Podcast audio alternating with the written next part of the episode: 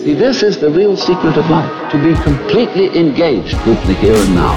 Welcome to the Human Derek Podcast, connecting you with the seven fundamentals of life that will take you to the next level. Everybody wants to fulfill the highest, truest expression of yourself. It was all a dream. Today is about the power of you. You've now entered The Human Derek Podcast. Here we go. Hey, uh, welcome to another episode of the Human Derek podcast.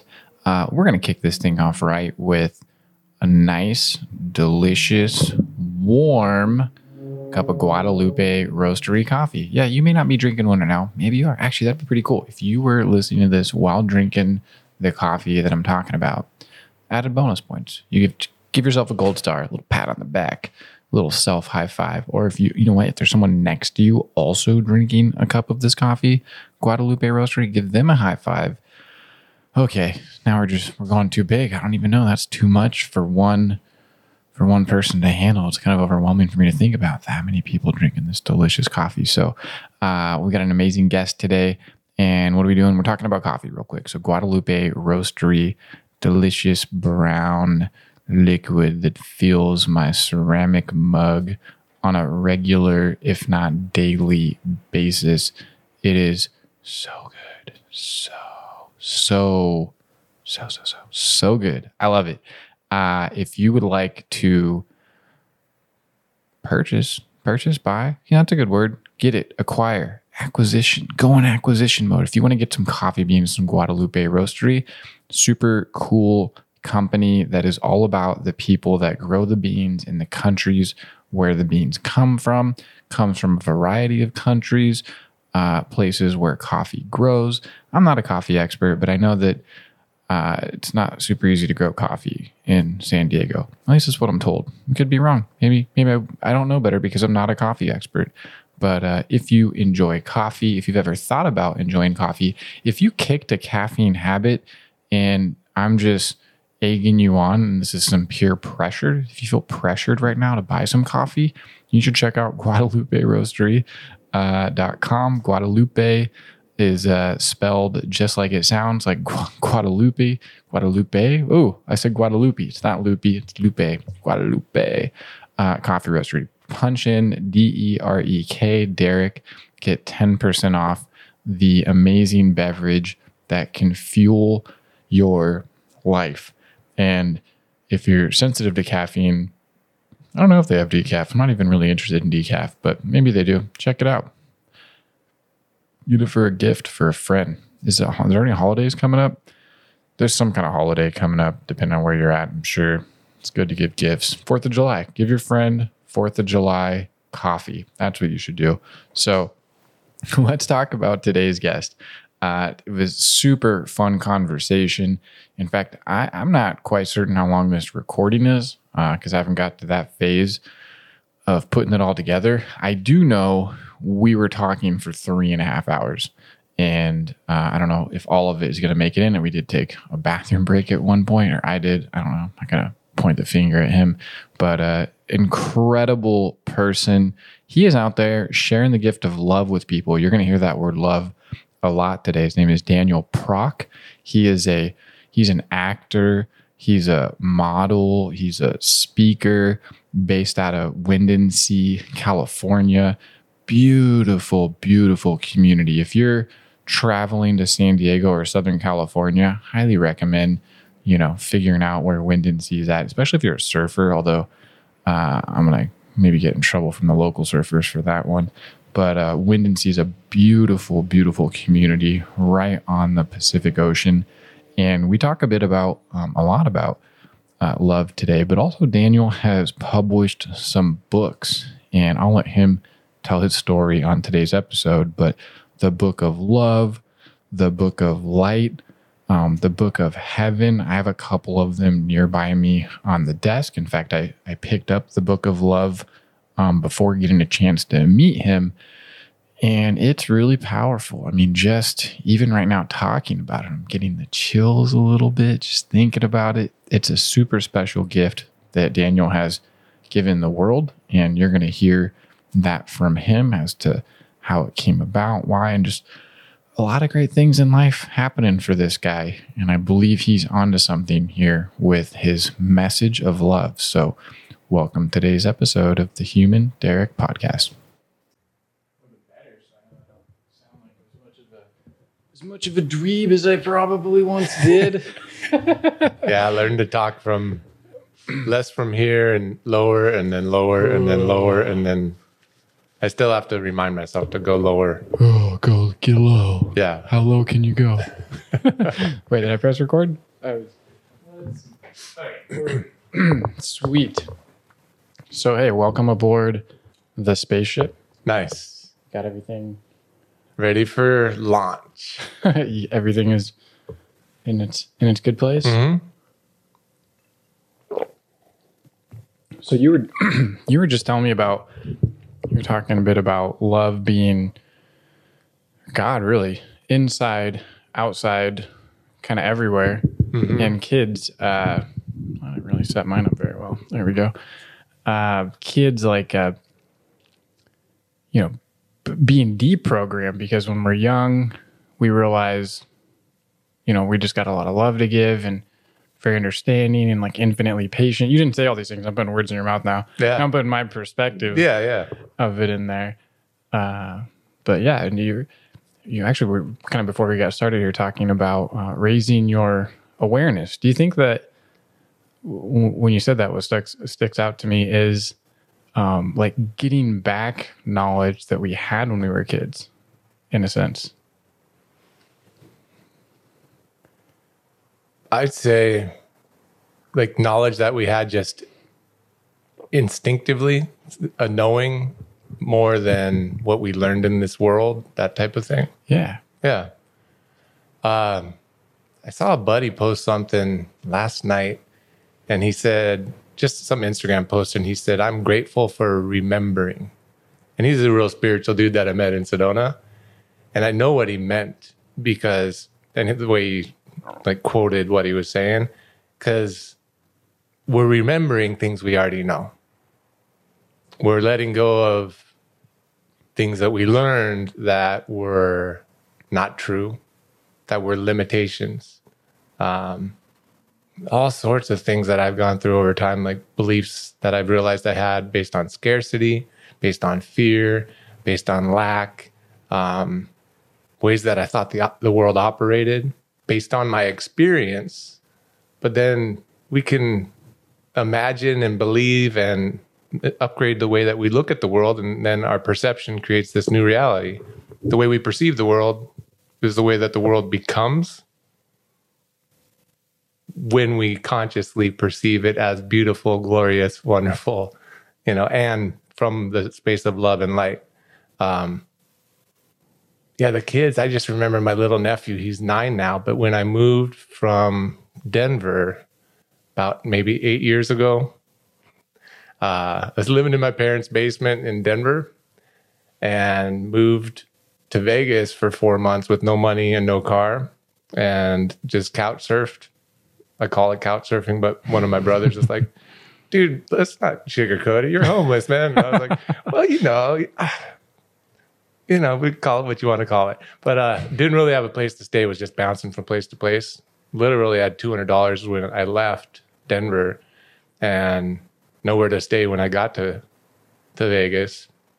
Um, well, let me say, I actually had five nights to stay in hotels that my dad had uh, from like gambling at some small casinos in Colorado. So three nights at the Orleans and two nights at Planet Hollywood. That'll get me going. And Uh-huh. then it did, you know, but so I was there for four months and then moved to San Diego because my sister had a baby and she lives in Lemon Grove. So she's like, Can you come help out with my baby for a week?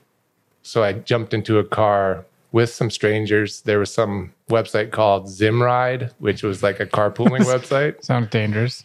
Yeah, my, my dad thought I was going to get killed. And it was just a Uh. bunch of like, like four, three Asian college students that were driving from Vegas to San Diego. And I gave them 20 bucks and just, but I made it. That's cool. so but when i got to san diego was helping out with my nephew he's like three months old And I stayed there for a week and then two weeks and then three. And then I just stayed there for like two, three years until I got myself, my act together. Let me put it that way and found my place in Windansea. But um, my little nephew, when he was, um, you know, like three, four, five months old, he would take a nap and he'd wake up and he had this like bald head, just shiny, bright, light skin, glowing type of energy. He'd wake up and he'd just like, he's looking around with the biggest smile on his face. And I'm like, this little dude doesn't have a reason to smile. Like he does, it's not a reason. He's just smiling. He is God's joy. He's three, four months old. It's not like he wakes up and he's like, oh, I have this happy thing that just happened to me, or the way that a lot of times as humans, we have something happen that has us be happy. Hmm. He was just happy because that's his natural state of being. That's all of our natural state of being. I know this because, well, it just is. You know, like, and I figured it out. Sometimes something that I think should take, you know, it's like an obvious thing now, but it took me so long to figure out. Like last year, I was uh, with the lockdown and everything doing meditations, and I was like, you know, if I can, even right now, we could all go take a breath, ah, you know, for five seconds, take another breath, ah, and let our thoughts relax, let our face relax just a bit, and you're like, I'm at peace. So if I'm at peace for five seconds, or feel love, and I've got to that place in meditation, but peace and love, it's there all the time. It's usually when I'm not thinking as much and not going through the world, judging the world with my eyes and my mental construct that is based on the programming that I received to uh, block the flow of the love and peace that's always there. So that peace and that love is just in us all the time. So last year I was like, well, if I can have it for five seconds, I can have it for all day long. I know I, I know it's there the whole time. The peace inside, the love in, our, in your heart. I know it's there all it's there. So how do I open myself up to it? So yeah, while I was in Sedona, um, leading up to writing that first book, that was when like I was like, okay, well, I have this also another habit. I, I love plants. When I water them, I'm, I'll sing to them. Like, I love you, I love you, I love you, I love you. I sing this I love you song. I've been doing this for years.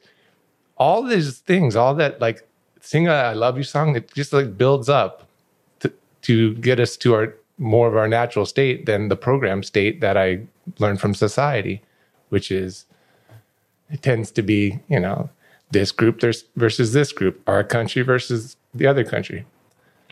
You know, it goes back to like middle school. Aurora Hills Middle School Mustangs versus whatever uh whatever Columbia Middle School F them, you know. Mm-hmm. We're playing them in basketball, F them. And we're just like and I look back and I'm like, we're just playing basketball. Doesn't mean we have to want to fight them, you know, on the weekend, especially in high school and all this stupid stuff that happened. But um just learning to love.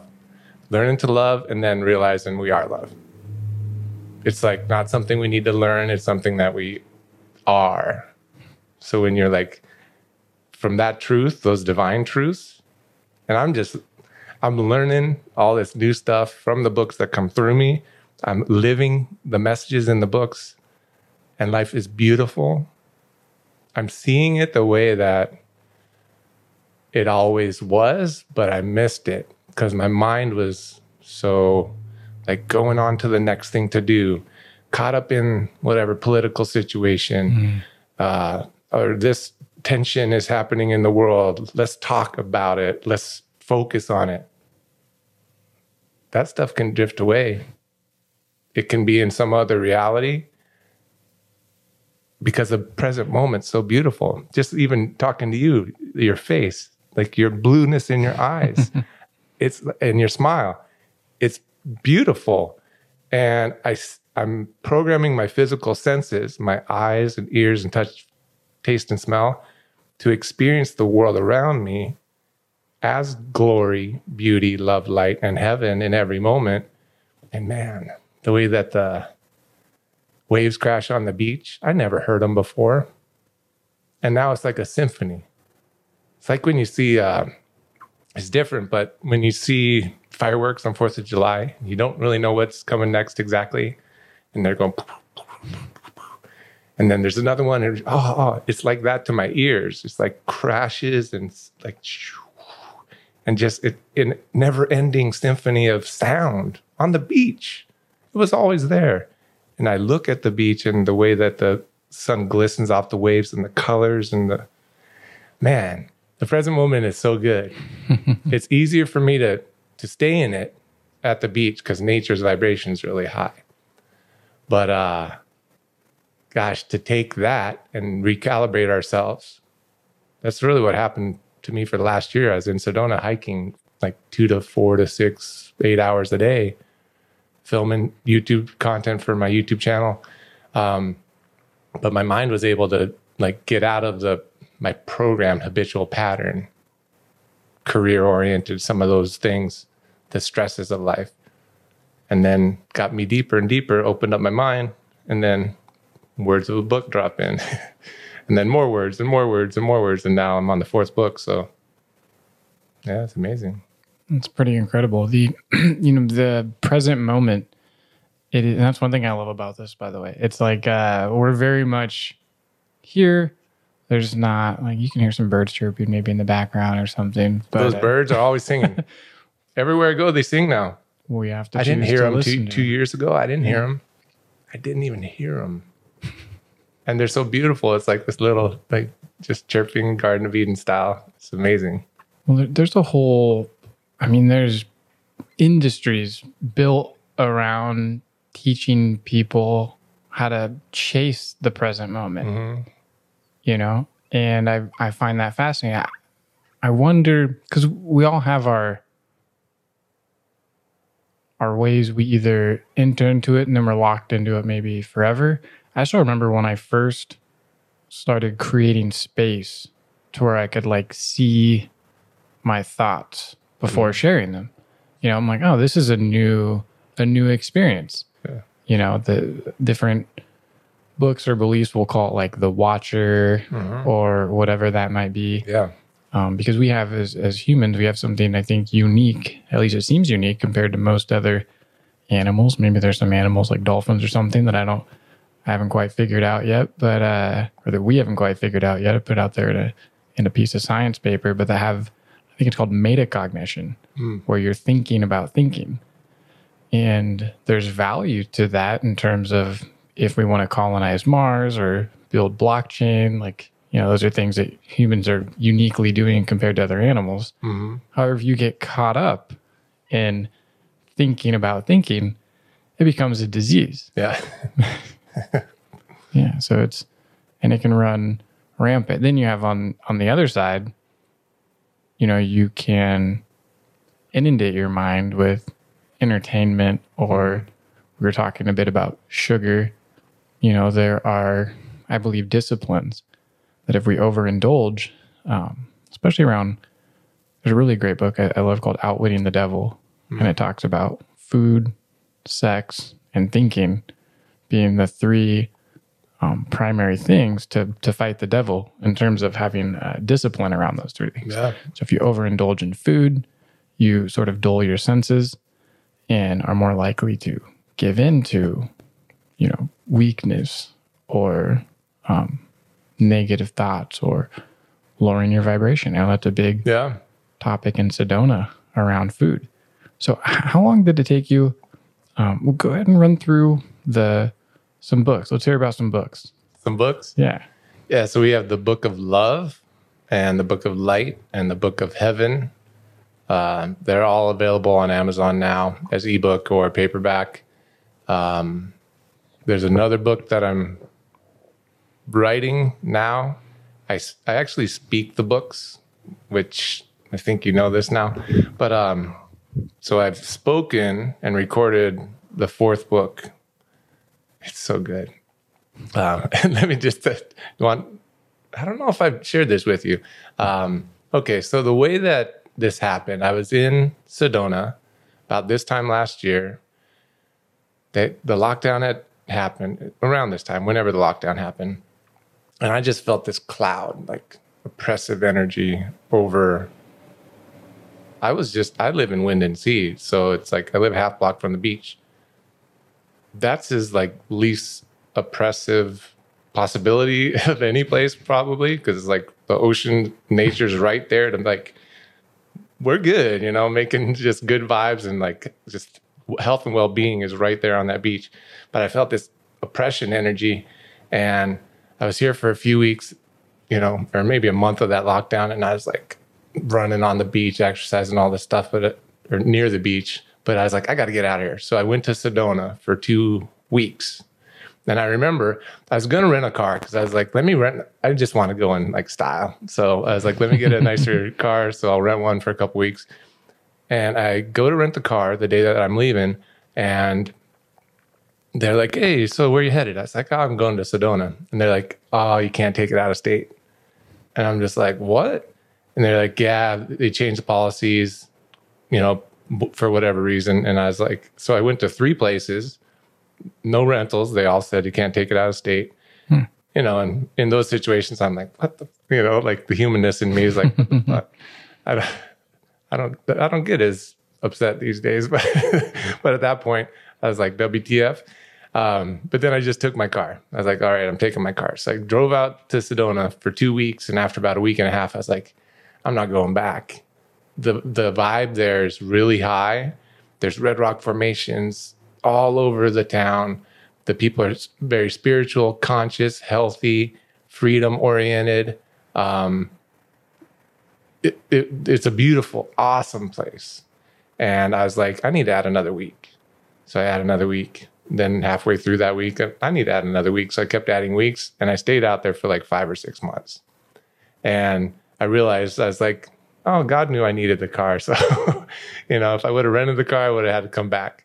But uh, so I went out there and just hiked and was out in nature. And I realized the value of nature for everybody. Probably the easiest thing someone can do to really improve their life in a big way is to go out in nature every day for 15 minutes, 30 minutes, an hour, even more than that. What things do we do that pollute our consciousness? I'll, I'll just make a list news, weird TV shows, horror, horror movies, strange, like strange concepts that, like, I know I'm imagining my life. And everyone does this, either consciously or not. Like, stop, imagine the way that I want my life to go. This meal, this new thing, this career, like we're imagineering our life. So if you stop and imagine your life for 5, 10, 15 minutes and just like, okay, this concept is what I'm getting, what I'm being, this is real. And then you say, okay, 15 minutes of that. Now I'm going to watch the news for an hour and pump that into your imagination and then watch some weird, weird, weird, weird ass TV show or movie habitually. And it's like, oh, that's so interesting. I can't stop watching. You know, there's a lot of things that are interesting, but do you love it? Love. I'm talking, you love laughing with your friends. You love experiencing joy. You, there's things that we love. There's other things that the world has taught us that are interesting, that hook us mentally. Um, but just saying, um, substitute instead of watching the news or show, go out in nature for an hour. See how your life transforms. Because when I got to Sedona, I'm hiking for two, four, six, eight hours a day.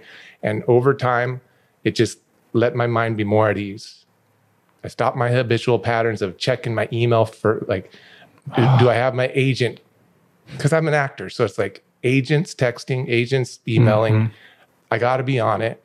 Uh, I'm, I probably check my email 50 times a day, maybe 100, maybe more. And the I, I checked emails and all the messaging systems the moment I woke up. Because if I wasn't on the set, I wanted to be on the set. So maybe there's a last call or, you know, there's a, like, they need me. So I'd, I'd be checking first thing in the morning. So it's like, boom, wake up, go into the patterns.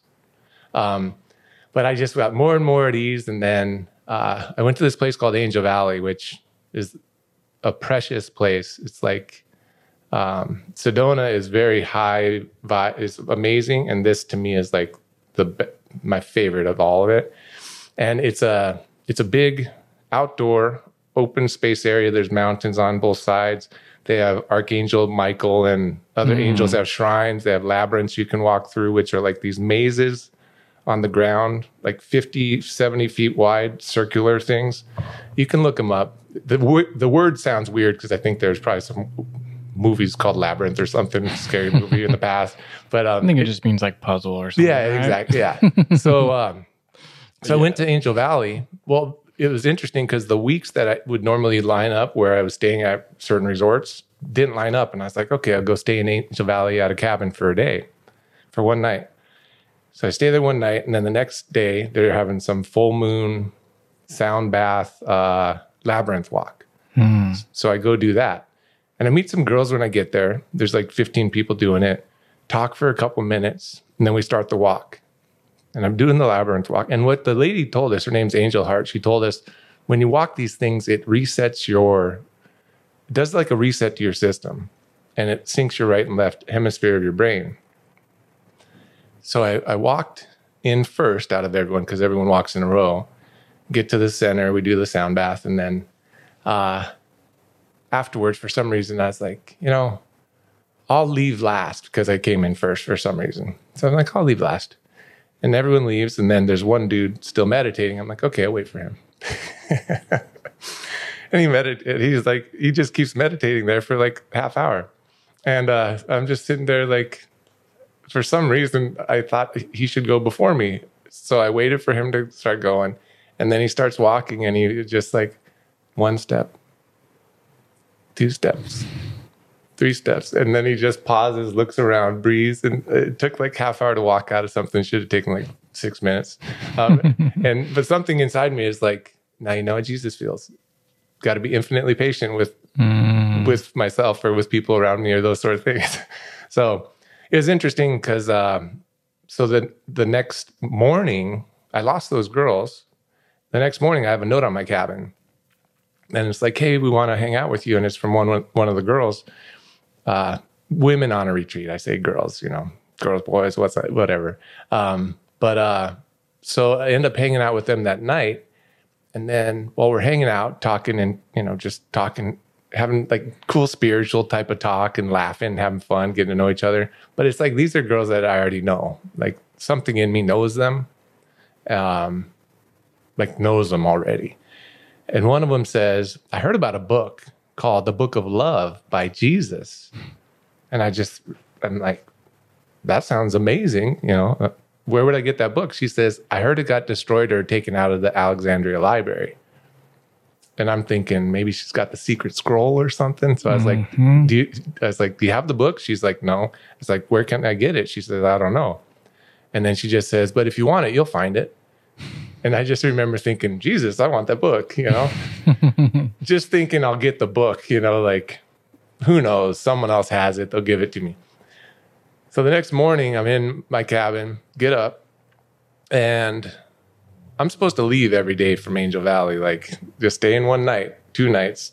And then I get up, go for a run, cold plunge in the river. So my vibe's really high take a shower, and then I just get this little voice, just tiny little words drop into my mind, and it says, "The Book of Love" by Jesus the Christ, channeled by Daniel Prok. I'm like, that's me, Daniel Prok, you know. and then the words just said, "My beloved, it is with great love that I share these ideas with you." That's all I know.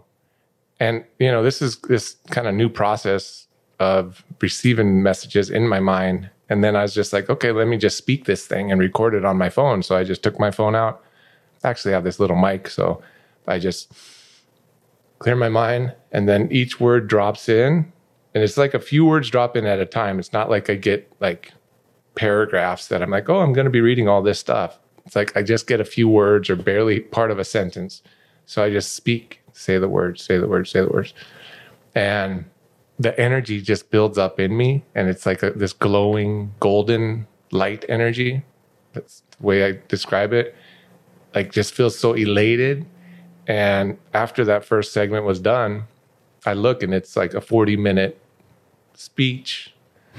And I remember I opened my eyes and I look at the room around me and it's glowing a bit.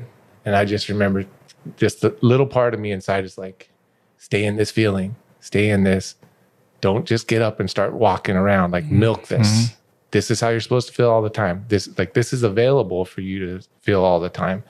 Stay here. So I just stayed at peace, looked around, closed my eyes, you know, like for like 15, 20, I don't know how long, but for a while, I just stayed in it, stayed in it.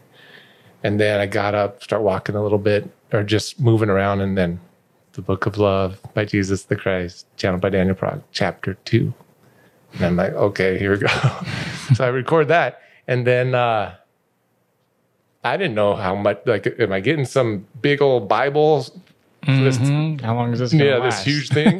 so I'm like, I guess I'm staying one more night in Angel Valley. So I stay another night. And then the next morning, chapter three, chapter four drop in my mind. I record those. And then I just start typing them out. Um, then a few days later, I went to this cool coffee shop, Creekside Cafe, and was talking to some friends. Some girl overhears us. She's like, Are you Brother Dan? My friends all call me Brother Dan. She's like, Are you Brother Dan? She's like, I was supposed to meet you with Reed in Angel Valley like a week or two ago. She's like, I publish books on Amazon. I know how to do it. I'll just show you how to do it.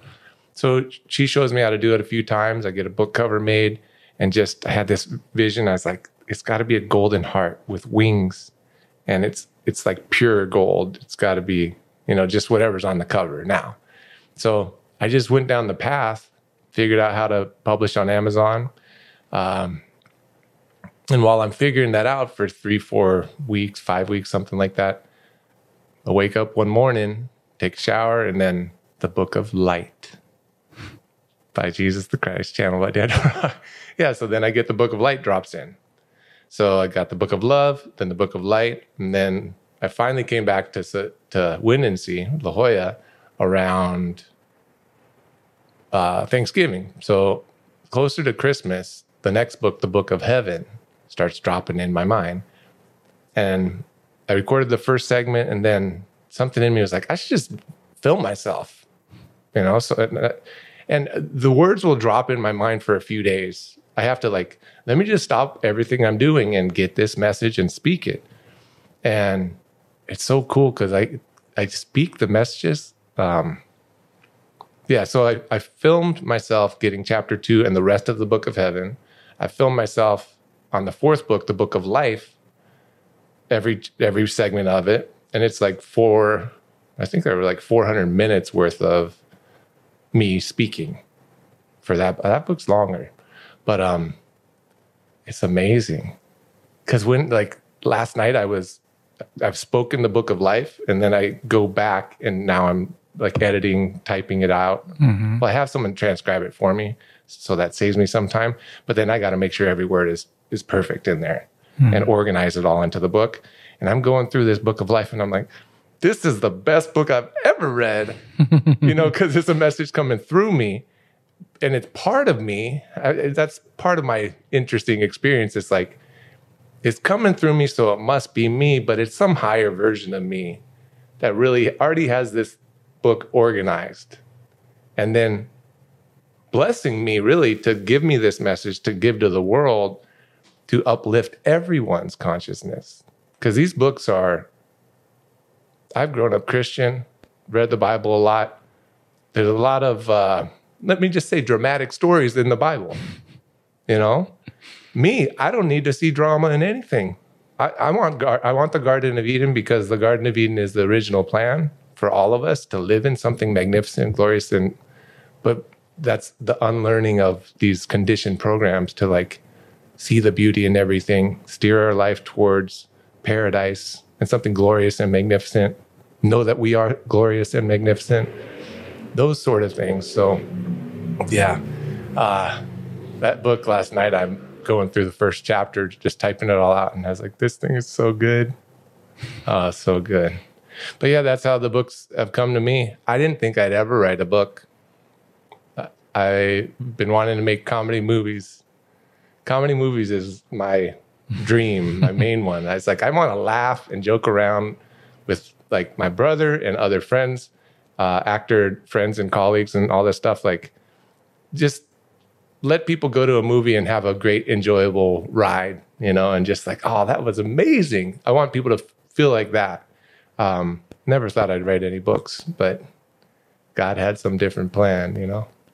Well, and that's you know, it's actually it's interesting how you how you started the story in terms of feeling oppressed in, in with the lockdown, and then you know what came to mind when you were talking about that too is, I mean, I remember you know running through the cove here and there being police lined up at the park Mm-hmm. with caution tape Yeah. saying you can't enjoy the park. Mm-hmm. Like that it had a very strange feeling. There was there weren't many people. There were like i remember running all along the coast in the morning. There'd be three other people and they were a hundred years old so nobody was going to mess with them to be out you Yeah. know walking by the beach. I took this picture of a a, white haired couple on a bench with caution tape on it. And it was mm-hmm. like the most beautiful looking out into the fog in the ocean um, but I, I bring that up because you know you talk about polluting your mind and watching entertainment. I remember just when you're forced to stay inside, like it's it's almost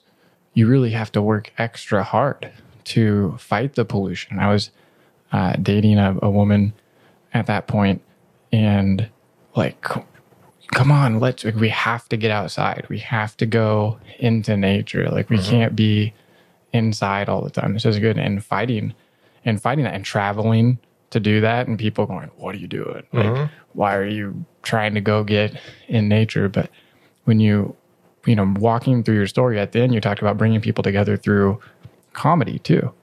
And there's something to be said for being um, sometimes one to one, sometimes with a group of people. Like that laughter. I went to a comedy club in LA like mm-hmm. two weeks ago, maybe.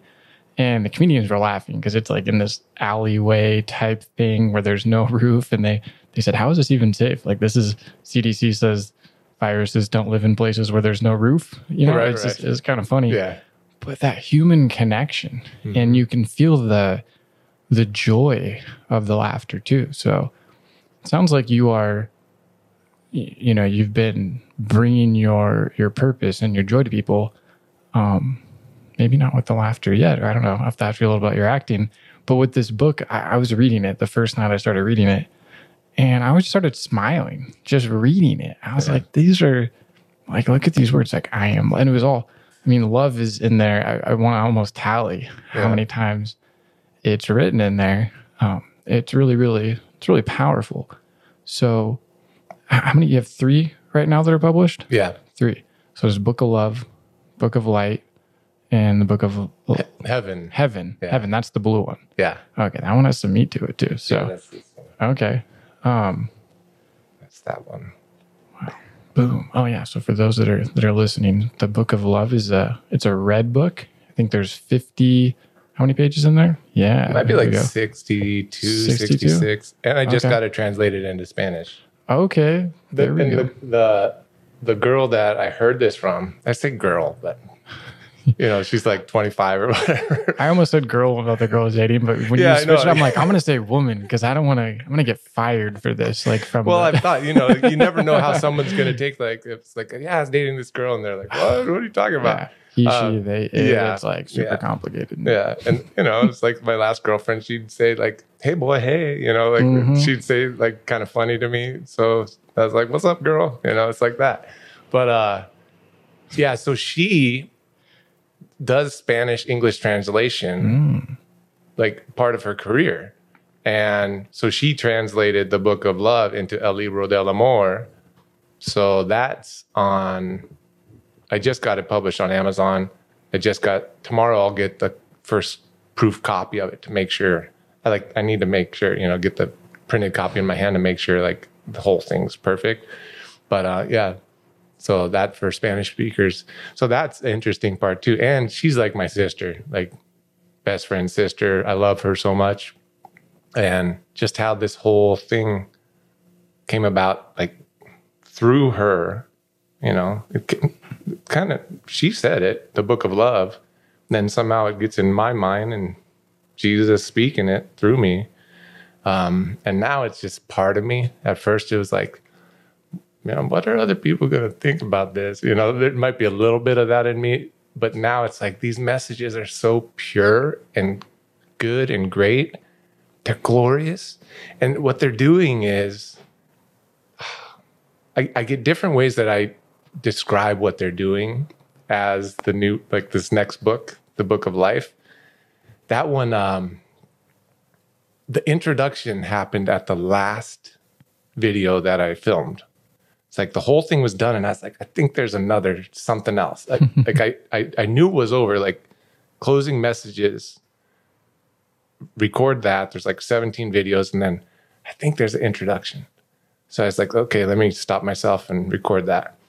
And it's like introduction, pure gold, and it's like gold is an element uh, or material that you experience on this beautiful planet Earth. Gold has certain properties and characteristics that make it more valuable um, to yourself and in society. I'm paraphrasing some of it, but it's like gold is non reactive. It doesn't react with oxygen and, and other elements. The purest of gold. So it doesn't tarnish. Uh, it's non corrosive. It doesn't rust, like those sort of things. Like us, other metals are reactive.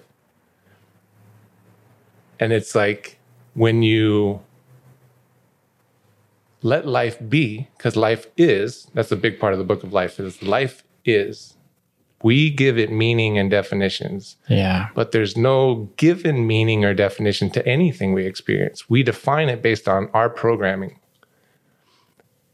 And when we let it be and we become non reactive, and our mind becomes non reactive to what we experience, we become like pure gold. And we're being refined right now. Like these books are great in helping us refine ourselves to be the pure gold that we already are. Um, when our mind's not reacting to the news story, like we used to get pissed off about this or that or whatever is going on. Oh, this politician, uh, uh, you know, it's like half the world's mad about what the guy does, and half the world thinks it's great. What if it just is? And you can, you, we make our, you know, we steer our lives. We can have opinions, but the ways that our minds get triggered by people, places, circumstances, all this stuff, uh, family members, all that stuff is like that reactivity of the mind is like rusting ourselves when we should just be like bright, shiny light. And we are bright, shiny light. We are God's light and God's love. We are God's love all every moment. Ah. And then the mind reacts to whatever happened in our life. And then that love goes into ah, anger, w- doubt, worry, frustration, all these things. Uh, It's like a, a muscle too, the way I see love. Like the more you, one, the more you talk about it, the more you practice it. Um, you know, sometimes the the people that are the hardest to maybe love are the ones that, that usually, in my experience, need it the most Yeah. or can benefit. I don't like the word need too much, Yeah. but can benefit the most. Yeah.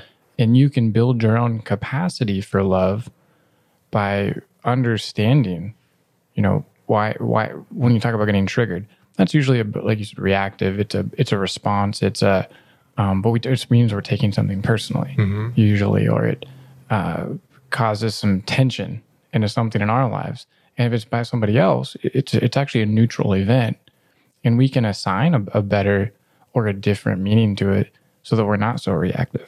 So I can go, oh, this person, you know, cut me off, took the parking spot, and then uh, I could flip them off and yell at them. It's not going to probably make might make me feel good temporarily. Maybe not. Depends on where you're at. Definitely, Yeah, like, yeah. you gotta be careful with that. Yeah.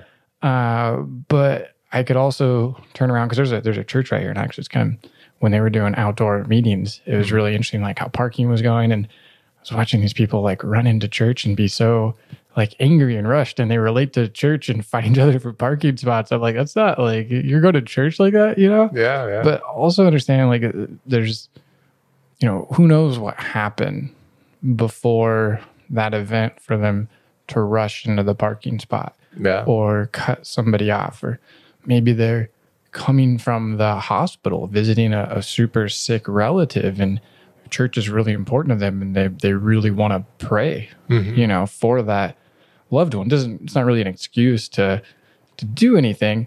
But the minute we take ourselves out of it and try to um, think about either the other possibilities or just understanding the other person, I, I find that um, we're able to give Yeah. a little bit more love as well. Yeah.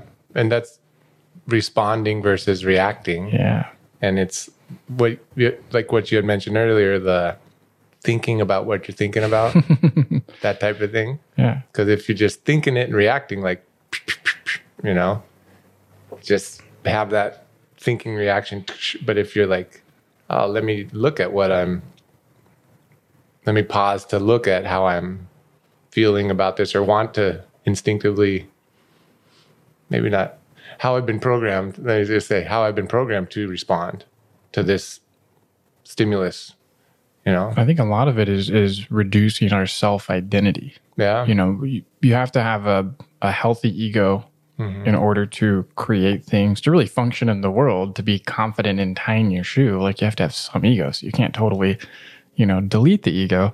But when you reduce that um, self importance, in a sense, like understanding that, yeah, you are one of God's children, a spiritual being, whatever that thing is that that a particular person resonates with in terms of who they are that's important but understanding how it's more of a shared experience versus a going back to what you're talking about with middle school me versus you mm-hmm. it's a, a we together Yeah. type of experience Yeah, and oh. that that's what I just sense. It. I just know this. I'm living it, and I think there's millions and gonna be billions of people all over the world living it. Just a unity consciousness, living more from love, living in harmony, and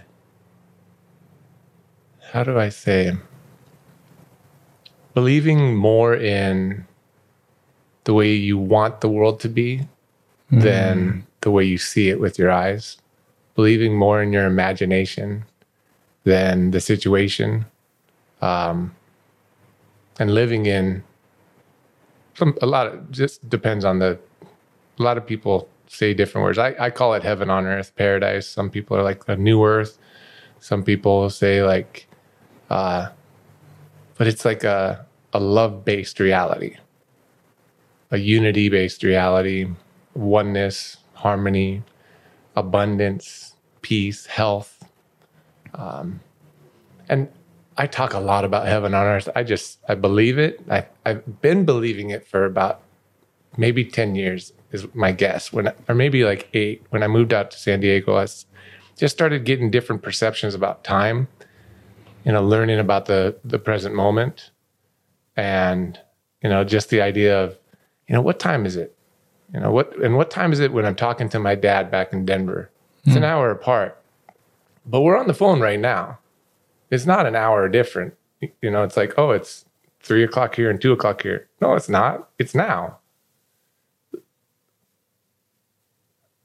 you hear that? in the back? yeah it's happened it's happened twice now i wonder it's like a chord thing maybe. if you're, if you're good with it we can go i read about it a little bit but it's like uh i don't know Is that okay? bugging you i don't know if it'll i don't know if we'll hear it on the audio i think it's just for us Oh, okay. Yeah Well, then that's I'm I'm okay then. Okay, yeah. Okay.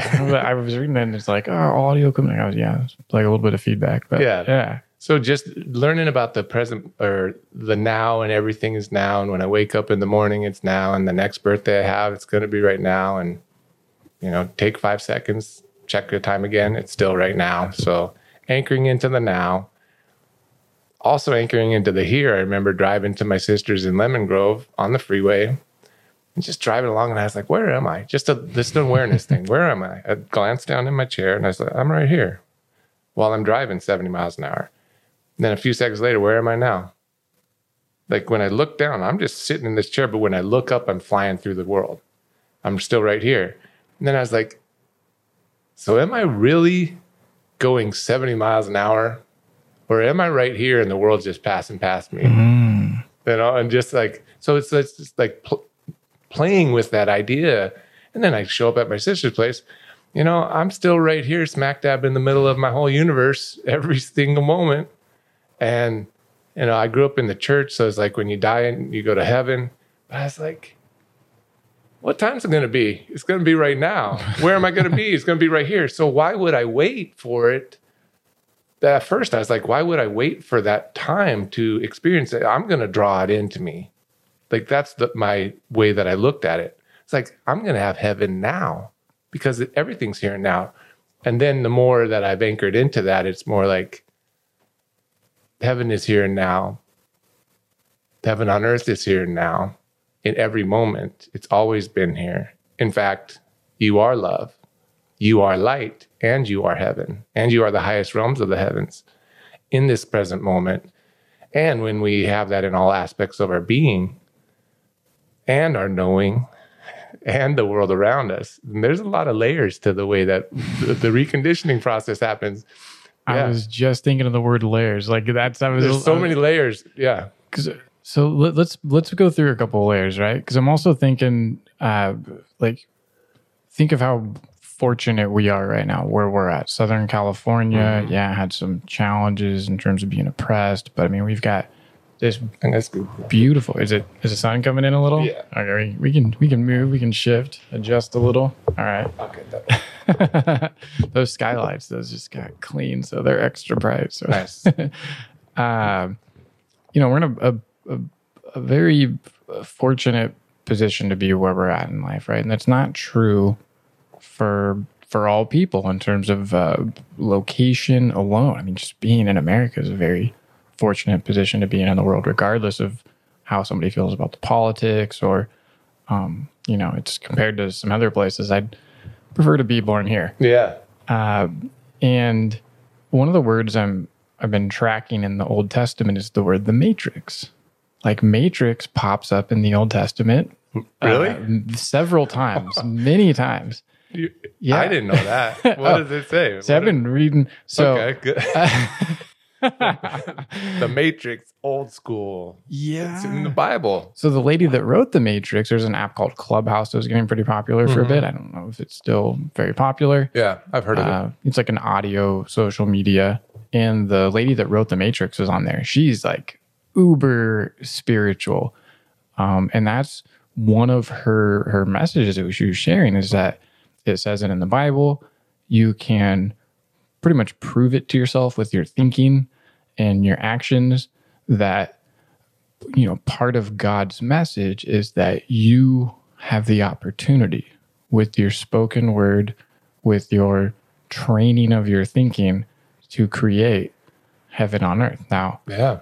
um, you know, some people are not very into organized religion uh, because, you know, for whatever reason, either don't believe or find that the church can carry a lot of fear in it, which is actually in opposition to, you know, uh, a love based message. Yeah. Yeah. Uh, although there's some it- it- fear can be a motivator and a driver, you know, but it's a usually a temporary versus a long term healthy love based thing. But when you so when you say heaven on earth, like how do you think about it in terms of, you know, someone living in another part of the world that's experiencing what seems to be just like terror on earth? Like how how do you bring that message to them? How to how does it impact them? How does God play a role in that? Yeah. That's a that's a really good question. I've uh I like to take something that can be really, really big and simplify it a bit. So I've got an affirmation that I've been writing out maybe for a year or two, but it's I'm living a beautiful life filled with love, health, wealth, wisdom, and freedom. And I'll write this in this notepad that I use to like, you know, just document things and as I go through the day, take notes and ideas and all this stuff. I'll write that every day. I'm living a beautiful life in a beautiful world filled with love, health, wealth, wisdom, and freedom. That's what I would say is heaven on earth in a simple version. So, what would that be? Love would be emotionally. I am living loving, joyful, peaceful, happy, elated, bliss, laughter, good times. So, emotionally, I'm up here. Health, lack of health, like physical body, health, well being. So emotionally, I'm good. physical body, I'm good. Wealth, I've got an abundant supply. My needs are met. The things I like and want and need, you know, like the physical world around me, wealth versus lack of wealth. And then wisdom, my mental body, divine ideas, cl- clear thinking, uh, great use of use of my mind. And then freedom would be like freedom to express your soul, be your true self, have more freedoms and liberties in this world. So if you think about that, it's like emotionally, emotions, body, mind, physical world, and freedom. Is there anyone in this world that experiences any one of those things? You know, like let's just say, is is it possible to go from lack of health to health? Is it possible to go from lack of wealth to wealth? Lack of mental clarity to a good mind? And so, and uh, what was the other one?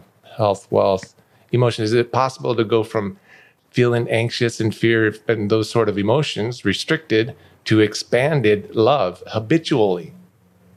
Are there people already doing it? Are there people doing it in one of those areas? Are there people doing it in all five? And I've heard, I hear people um, over time. It's like I'd hear, say, Bruce Lipton or just different speakers. You know, I'm listening to their podcasts or their books or whatever, and they'll just drop a little bit like heaven on earth. That would be like heaven on earth. That hmm. you know, so I'm like, that guy gets it. These guys get it. like. There's a lot of people who get it. So it's not like, oh, that sounds impossible. Really, your body's healthy, your physical environment's good, you're emotionally, you're happy, loving, peaceful. You know, your your mindset's good, and then you're living a good life with a sense of freedom. So that would be a heaven on earth type of existence in a simplified way. And you're saying you can do this pretty much anywhere, like regardless of what your circumstances are, where you're at. Like that's legitimate heaven on earth. Or? Well, you might need to shift yourself into better things because when I when I was uh I've been living in Windansea for about five and a half years now. Before that, I was at my sister's place, you, and you know the sun's coming in. Did you want to move a little bit still? Yeah. Or okay, is it? Yeah, we can go. We can go this way. I guess it's a different time of year. I'll have to think about that as I set this up in the future. yeah, I was at my sister's place, and I didn't have much money, and I had I had limiting beliefs about money, about prosperity, about like all sorts of things, um, and I had to heal those. I had, I had to fix those limit limiting beliefs that I had. You can kick that thing over. It's fine. Don't usually edit much on the podcast, but we might have some editing today. Okay. Perfect. So I remember I was on some TV shows, like some dating show in San Diego, um, early in my acting career. And there was some like kind of personal growth workshop that they had us go through, like as like people who seeing who likes each other and all this stuff. Simplified version is they gave us all a pillow and they're like, write some like idea or concept or something about yourself. And I was like, I just wrote heaven on that pillow. Uh, and I took the pillow back to my place and I was just staying in a room, wasn't well organized, uh, wasn't terrible, but it wasn't even close to good. So I was like, okay, I'm going to make my life as heavenly as I can. Not having much money, I was walking up the street to the 99 cent store. I'd have like $8 at that. This is like eight, seven years ago. Might have like 12 bucks, you know? And I'm like, all right, this will give me, you know, 11 items at the 99 cent store to eat. And, um, and I'm not saying it, I just had limiting beliefs and I didn't, the money thing wasn't flowing. Now it flows so much better. But, um, but I, I made my life as heavenly as I could within my environment. So I'd make the bed every day. I bought some little plaques at the 99 cent store that said like love is all there is or they have those affirmation plaques that there so i buy i upgraded the room you know organized it i made it as heavenly as i could so i did that to my external environment and then months later i got some marketing job working for coca-cola of all things. Which was like, yeah, I know I'm giving people poison, I know I'm, uh, you know, giving people poison. As, you know, free Coke every day, but uh, that somehow got me, somehow got me enough money to get my place in Windansea. And uh, yeah, so that, that's just, a, it's like, you know, it could have been, uh, oh my God, could have been health food. could have been, could have been some suja drink or something, something healthy. But, um, but I made my life as, as heavenly as I could. And I feel like, and decluttered, decluttered, made my life as heavenly as I could, gave away a lot of stuff, like gave away clothes that I wasn't using or wearing. Um, and now I've gotten to a point, but that's the simplified version of, I was going to say, you can make your life as heavenly as possible within your current situation and have that unfold into the next thing and have that unfold into the next thing and have a, a general uh, expectation. Uh, and I'll just say, reading these books, they've, whatever I thought I was doing as far as like a good job improving my life, when we, it's learning to create our life. All right. So if you pause for a moment, or if anyone listening to this pauses for a moment, closes their eyes, and just imagines a cell in your body. Like in the core of yourself, imagine a cell.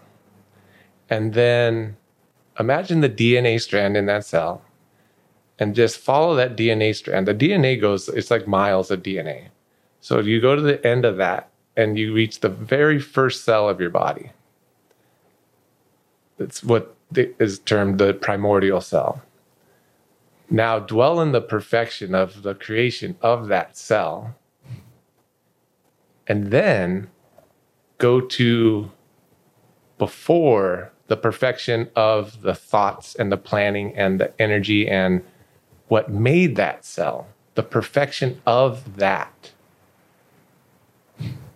And when you dwell in that space, I do it several times a day. I'll dwell in that. I'll just sit there. Okay, remember the perfection of the creation of me. I am perfection. God only makes perfect things.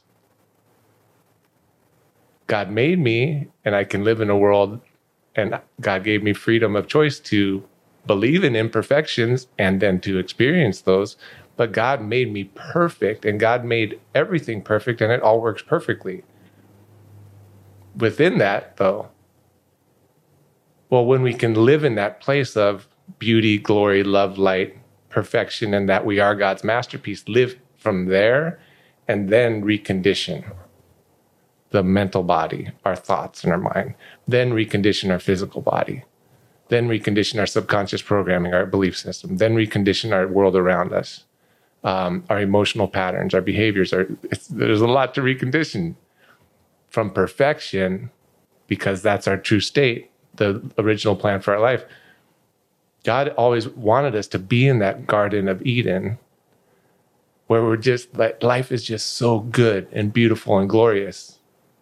And it and what I'm experiencing now that I've written the books, but more that I use the books as a tool. I reread them every day. I read them before I came over here. Hmm. I was like, I'm going to read a few pages because that'll go, it'll get my vibe really high and it'll get my mind lined up hmm. because my mind still is drifting and handling life situations mind, and right? right. Navigating traffic on the Right. way over here. Yeah.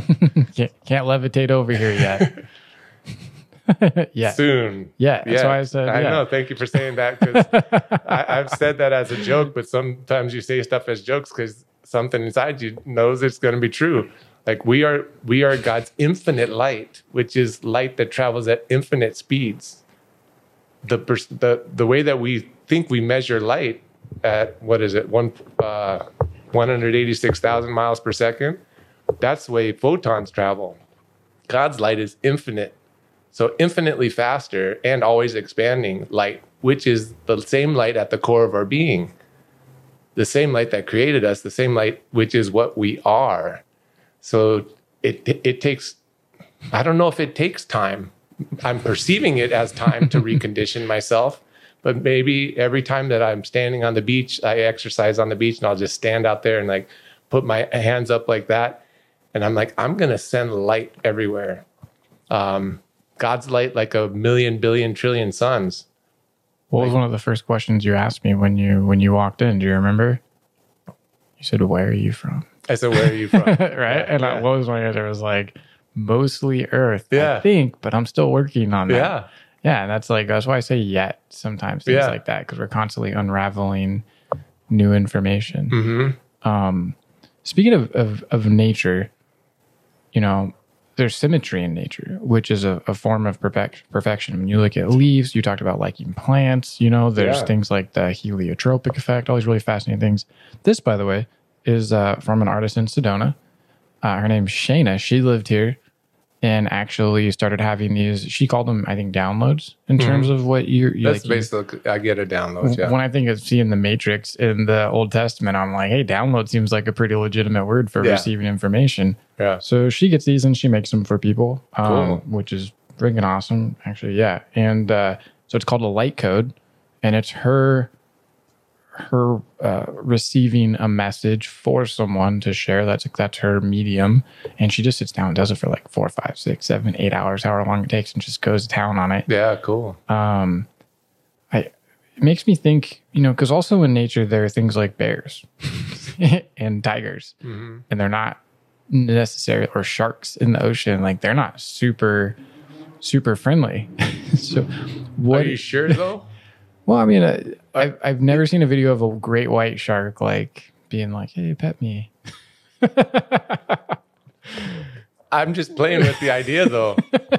are they really that mad, or are they just hungry? yeah well and that's a, You like a wiring right yeah maybe it's not anger thing it's just like that's what they're wired And to are do. we? There, there's good reason that humans can be afraid of animals. yeah I've also seen I saw some video on Instagram. It's like some dude like jumping into a pool, almost looked like if there was a like a pool at Caesar's Palace that had a bunch of tigers in it. mm-hmm. Like th- their environment, like a, a pool as big as this room. There's t- and he jumps in, swims past the tigers, pets a couple of them. The tigers kind of play with him. yeah Maybe you saw it. It's like these big, huge animal, and then he dies, comes back and dies again, and he's like kind of playing with them the way you'd play with a cat, little cat. And I'm just like, the dude just doesn't fear. And when the animals don't feel our fear, then they're cool. Yeah. I've had I've had people, yeah, I, I've seen I've seen people the way that they handle a, Think- a big animal. If they're not afraid, then the, they're the animal isn't like you know. It like depends on the person's vibe. I think it's when Yeah. you think of like a well, and it's interesting because you think of like you know, sadly, like a Steve Irwin that passes away after spending his whole life with Mhm. animals and being connected to that. Like he had an off moment, Yeah, and then you see like there's this guy, the real Tarzan, that I think is big on on Instagram or social maybe media. that's the dude. he's uh yeah he's like constantly in nature. There's another one i share with my nephews all the time this like reptile dude. Then you could just tell he's like super happy. He's like check out this snake everybody. And he's like playing with this giant snake that were scorpions or whatever but he's so happy and in Yeah. love with that moment. Like he's connected to that. And we are you know programmed to think of now sharks are a different story i've never if someone if i see someone playing in a pool of great whites and they figured that out like that's a whole different level Yeah, but uh, there are um, challenging forces yeah, on this planet too, right? Because anytime you have something like, in order for that to exist, in order for there to be good and bad, which is relative, like we spoke about earlier, that's Yeah. an assignment that we give things. I'm- I'm more a fan of the concept of maybe, like maybe we'll see what happens, right? Who knows? I don't, I can't predict the future. yeah. Could be good, could be bad. Uh, you know, you were talking about not being able to rent a car. That's a, a perfect example of, well, I can get frustrated. I can say, oh, this is a bad situation. Turned out to be great. Took your own car and stayed longer. Yeah. So it's a constant state of neutrality. Mhm. Um, but there are, you know, it would be hard for me to be like, oh, great white shark, you know, alligator. Like, I'm to be neutral about that. I'm to be like, no, thank you. um, where It you know it depends on what movies you watch growing up, man. Because I remember point, when I was a kid, I grew up in Denver, and we came out to see a couple kind of crazy aunts and uncles with their kids. Uh, they're kind of funny people, um, but they lived in Pasadena, so we drove out to see them. Went to the ocean. Barely, I barely put my feet in the water because that stupid movie Jaws. and I'm, I'm, and I grew up like when I was probably four years old took swim lessons for a couple weeks. As soon as I could swim a full length, which happened fast, I was swim team. So I've been I swam competitively all the way through high school, like year round. I swam a lot. Great swimmer, but I was I put my feet in the ocean. I was like looking out, you know, in LA's beach and probably Santa Monica or who knows where it was out there. But um, just thinking, oh, there might is there where's the fin? Mm-hmm. Fuck that. You know, that's programmed BS Yeah. complete BS. And I met a girl, a group of girls, women, uh, on the beach a few day, nights ago. I went out to exercise in Windansea at sunset, was exercising, got a download, and then was walking back home, and it was it was already dark. And I was like, "There's one group of four women talking to each other," and uh, I was just like, "You guys got the whole beach to yourself." So we start chatting. We talked for like an hour. They actually bought some of the books. They're like, "Yeah, we want those books. That sound amazing." Um, so they came over and bought the books. But along in the conversation, one of them was like, "Oh, I, I love sharks. I love sharks." And for me, when I go swim, I got to keep them out of my mind Mm-hmm. because I do have fear programming about that concept. So before I go swim in the ocean, every time I'm like, it's going to be the best swim, safest swim, healthiest swim. And then even while I'm out there, if I get a thought about, you know, that potentially fear thought, because it can slip in, I'm like, God, Jesus, angels, Mother Nature loves me. Like I make myself dolphins, dolphins, dolphins, dolphins, dolphins, dolphins, dolphins. While I'm swimming in the ocean, like quarter mile, half mile out, or wherever, I'm like dolphins, dolphins, Jesus, you know. So I make myself think positive thoughts to put a positive bubble over my program, still programmed uh, perception of what could happen negative out there. So that almost begs the question to me of like thinking about thinking. Here we go. Thinking about the strength of our thoughts. Like you could, when you start thinking about quantum physics and quantum entanglement, I'm diving into some of this super interesting stuff. Uh, it's really fun to read about uh, quantum physics while reading the Old Testament at the same time. Like, Yeah. yeah, just things popping up. It, it almost makes me wonder, like, how real is the shark if we weren't even aware? Uh, there are things if you're not aware of that can be very harmful. You know, like if you if you miss some some details and things like that can be painful. So you don't want to be like, oh, I'm in the ocean and sharks don't exist. But does that actually have an impact on a shark being in your world? you know the thing that comes to mind is i was in uh so when i was in vegas for four months i went to a gym with a couple buddies and i just had headphones on and i was working out and i was really happy just to like because i had been i had lived at my parents place for like a year and my life had progressively got worse and worse money like all this stuff got worse and i was there so to be like in public just going to the gym, cute girls, getting fit, healthy. I was just happy, you know, listening to some good music. And when we were leaving, my buddies were like, You didn't even see what happened with that girl and that dude, did you? And I was like, No, I don't. What are you talking about? They're like, This girl and this guy were having a like a fight, like bo- boyfriend, girlfriend. She was yelling at him, like a big, like in public, like situation. Uh, and I was like, I didn't see any of it. They're like, it was happening like right next to you. you know, like a loud thing that obviously people would have heard. I just had my music on and I was just doing cur- whatever I was doing. I didn't even see it. It was right next to. They saw it, and I was like, maybe it just wasn't in my vibe, so I didn't even experience it. It's somewhere out there, but I didn't experience it, and they did. You know, so so who knows? Maybe that's why we're starting to see UFOs and aliens now. We're finally getting on that wavelength as a as a species, Yeah, as monkeys with plans. yeah. I heard that last week and it's been stuck in my head. This As- guy's as like, monkeys with plans. we're monkeys with a plan. He's like, don't take life too seriously. Sometimes we're just monkey with a plan. I'm like, oh, it's pretty, it's pretty interesting. I've seen a UFO. Okay, let me hear about I have that. some extra. I, Sedona has expanded me into extraterrestrial stuff for sure. Um, I've met some really interesting people there. Well, is and you're reminding me, even talking about like what life is out there, or could be out there. And I know that there's a concept like there's life everywhere. It's whether we perceive it as like a human we can talk to, or is it a planet? That planet's still life. Every planet in our solar system is life. They might not communicate with us in the same way, but it's all alive. Um, but being in Sedona, I met people who are like, who know they're from other, uh, either, yeah, from other planetary systems who have technology that they invent and come up with to implement to help societies here. Um, yeah, this this dude named Arcturus Raw. Arcturus Raw. That's a pretty strong name. The dude's awesome. The dude's awesome. name. He's awesome, and he's like, I I met him. I heard uh, this lady had this pendant, and I was like, "That's a cool pendant. Um, where'd you get that?" She's like, "I got it from Arcturus Raw. He makes them. It's a photon key. It's called a Jedi key. D, uh, uh, D J E D I, like Jedi, similar to Jedi, like we think of.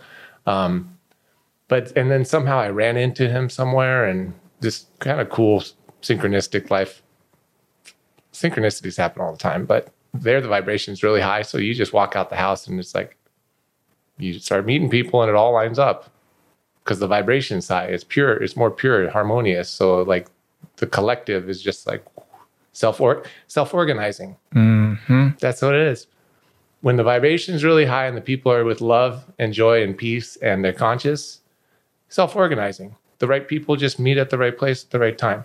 When the collective, the whole group of people is stressed out, fear based, separation based, it's not self organizing. It takes longer to get things done More resistance. more resistance to go through. stress. Yeah.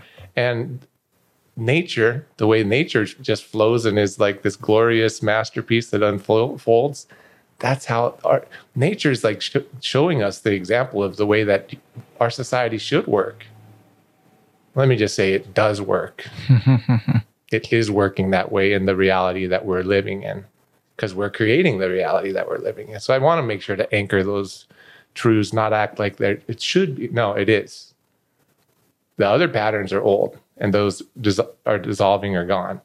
And the more people that align with um, that love and joy and peace and all that, um, then it's self organizing. So, um, but yeah, I met him and I remember talking to him and he's like, and he said something about beta. Is, yeah. Is it beta brainwave state or gamma? It's beta, I think. And he said he, he's like, he said he's constantly in a beta ga- beta brainwave state. So it's more of a meditative state. And he looks up over some mountains. He's like, see, there, he's like, there's a scout ship right over there. He's like, you probably can't see it, but I can see it. Now, And- there, there has to be somebody. and I, to me, I'm just like nowadays. I'm like, I know you. I, I, I know you can see it, dude. I know you can see it because he like if our the more our mind is like at peace and calm, and we're in like a more meditative, like. And I'm still learning about these brainwave states. It's nice to talk to you about them because it's reminding me to like go deeper into staying in that state. And I've done exercises where it's like breathe in to your nose, but breathe into the back of my throat and like breathe in with my lips closed and meditate to slow myself down like that. You could, and almost like feel yourself breathing in through like your throat area. And it's almost like you can get to a point, your lips are closed, but the, the air's not really moving through your nose as much. You're just, you're still breathing it in from inside here. And it slows you down, and then you get I these. hear you mean the back. You're pointing to the back of your neck. Well, I'm trying to point to like the center. okay. I'm trying to point to the center there.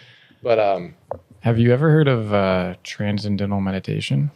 yeah, I haven't maybe I do it in in certain ways. Um What you were describing reminds me. So I took a class on it, maybe the early part of 2019.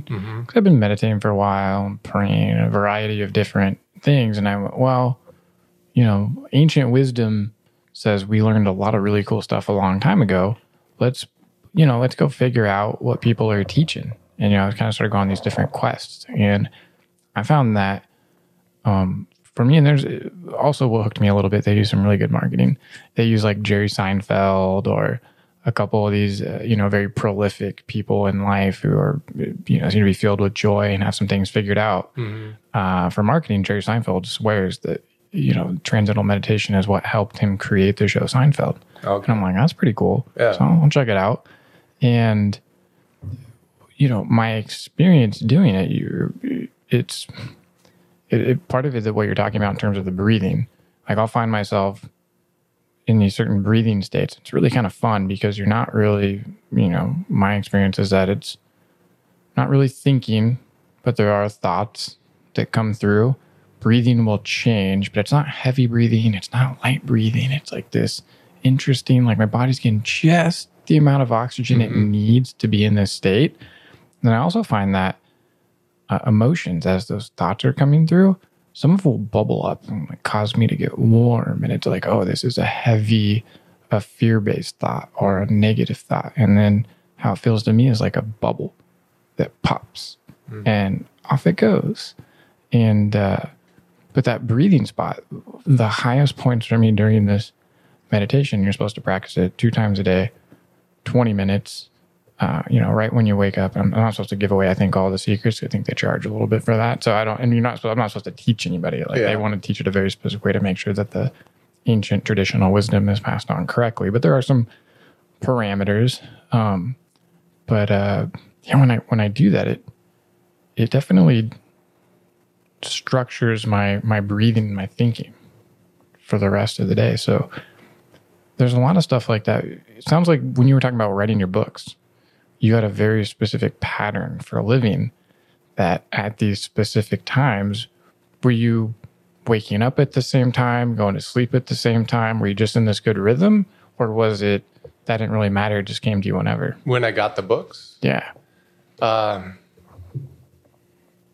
I think I was, I was living in a way that it, I wasn't living the patterns that I had been living the three, four, five years before, which was wake up, check an email, run to a job, drive to LA, work 15 hours, drive home, like these long days, uh, eating a lot of food because because to get energy to like a 20 hour day, it's like you got to snack through that thing, you know? Yeah.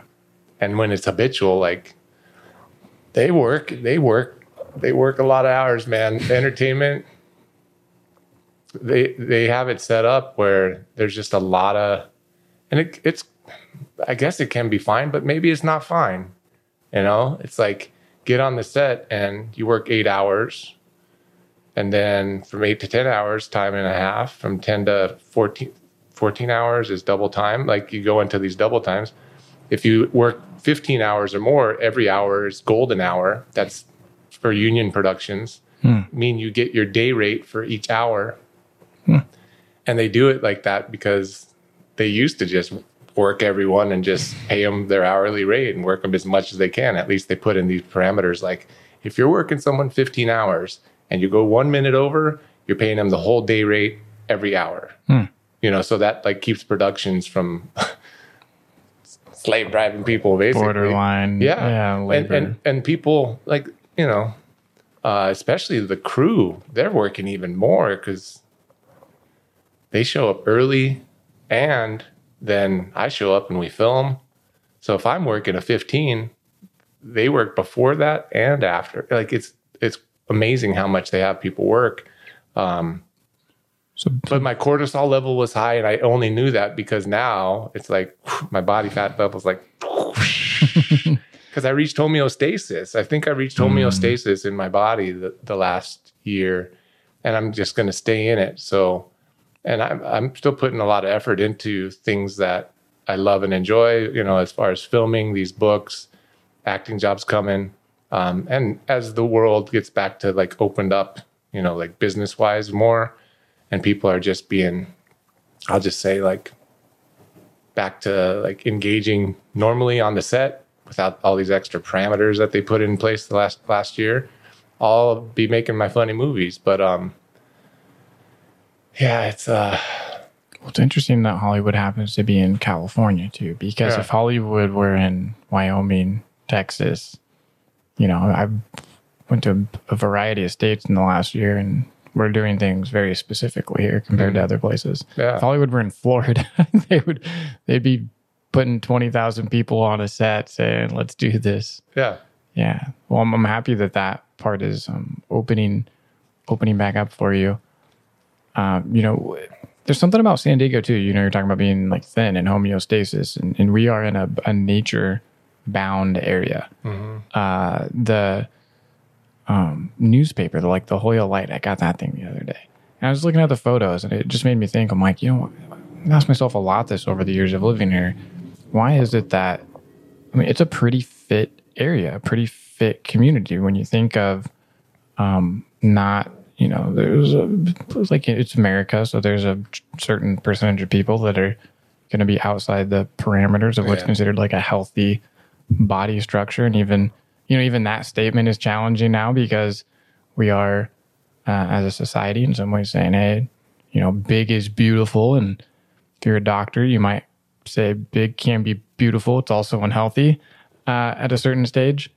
Um, but food does, in my experience, it's a very much something that numbs us. Now, it doesn't mean, you know, maybe if we're an athlete or something like that, like eating to fuel the physical energy needed, um, even sometimes the mental energy. We talked about sugar earlier a little bit, I think, before we got started, and having like glucose, things that can feed our mind to think.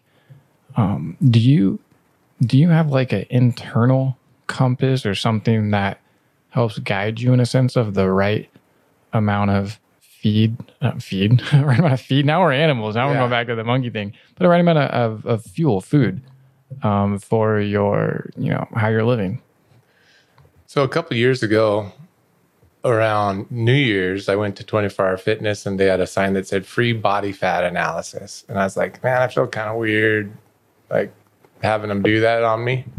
Um, but I was like, okay, I'll have them do it. So I have them do it, and my body fat was at 21%. And I didn't know what I looked like until my before and after pictures, basically. Um, so the uh, I'm at 21 percent, and I just something in me is like that's way too fucking like that's way too high is what I felt, and it was. But um, a few days later, I saw one of my buddies at Sprouts. He's this actor dude, John Michael DeWall. He's awesome, um, and he's shredded. I was like, "What do you do for your eating habits?" And he's like, "I just eat one meal a day." And to me, that sounded impossible, like completely, completely impossible because I was taught eat a big breakfast, snack throughout the day, snack in between meals. Um, so that's what I was doing. When I'd wake up, my my stomach was hungry, and I right the fast Yeah. yeah yeah. Well, now I break the fast at like noon or one or two o'clock. Like I don't mm-hmm. eat breakfast. But he he said he eats one meal a day. He said there was some book called the Fast Diet or something like that. I didn't read the book, but he it, just in the conversation, I was like, okay, let me try it. So, and he uh, had like more of a ketogenic diet, but most of it, he's like, I'll eat 2,500 calories in a meal, but I eat one meal a day. So I think it was the next day. I was driving to LA for an acting job, and I was like, "Let me not eat on the way up there. Just skip breakfast, and then before I go in at noon, I'll eat something and then go." So that's how I started. And I remember driving up there. Normally, I would have to stop at like a little burrito shop at whatever time, if it was in the morning, get a breakfast burrito, and be snacking the whole three-hour drive up there. Uh, jeez, it's just crazy thinking back. Just the new patterns are Yeah. they're they're difficult to implement because I wasn't trained to, to live this way. But once you implement them, then it's like, okay, now I'm healthy and I'm free. But it does take that discipline, like you had mentioned. So I I made it through that day. Well, on the way up there, I remember a couple hours into the drive, my stomach was like mm. like a dog. It sounded like a dog, like and I just remember I was like, "Hey, buddy, I know we're trying something different. It's gonna be okay." Like I just said that out loud to my stomach, and uh, but I skipped breakfast, and then I skipped it an- another day, and I skipped it another day, and started like intermittent fasting, learning that process. Um, so eating meals in a certain window of time, like 10 to or 12 to 8 p.m., that sort of thing. But even that became too rigid for me because all of a sudden I was like, what time did I start eating today? And what time do I have to stop? And like, like even that was like another mental tr- trap. Competitive, like Yeah. right, yeah. Yeah, exactly. Like I have, yeah, You can, exactly. by the way, if you just want to move the whole tree, but yeah, so I, I just started eating healthier and healthier foods, um, learning about like what foods are good for testosterone, cruciferous vegetables. I eat a lot of vegetables. Um, vegetables are good for testosterone, huh? well, cruciferous. Um, there's a there's there's a whole list. I just and I get a YouTube video like some super fit dude who's like eat like mushrooms, like all these all these different things, red cabbage, like, broccoli. vegan, vegan battle, you know? yeah, like- and then there's the meat. There's the yeah. So it all unfolds over time. It's uh, the, the big things is I I learned to not eat the sugar, um, which I love, and I mentioned this before the this cost. Like, you know, God could have just made uh, sugar healthy.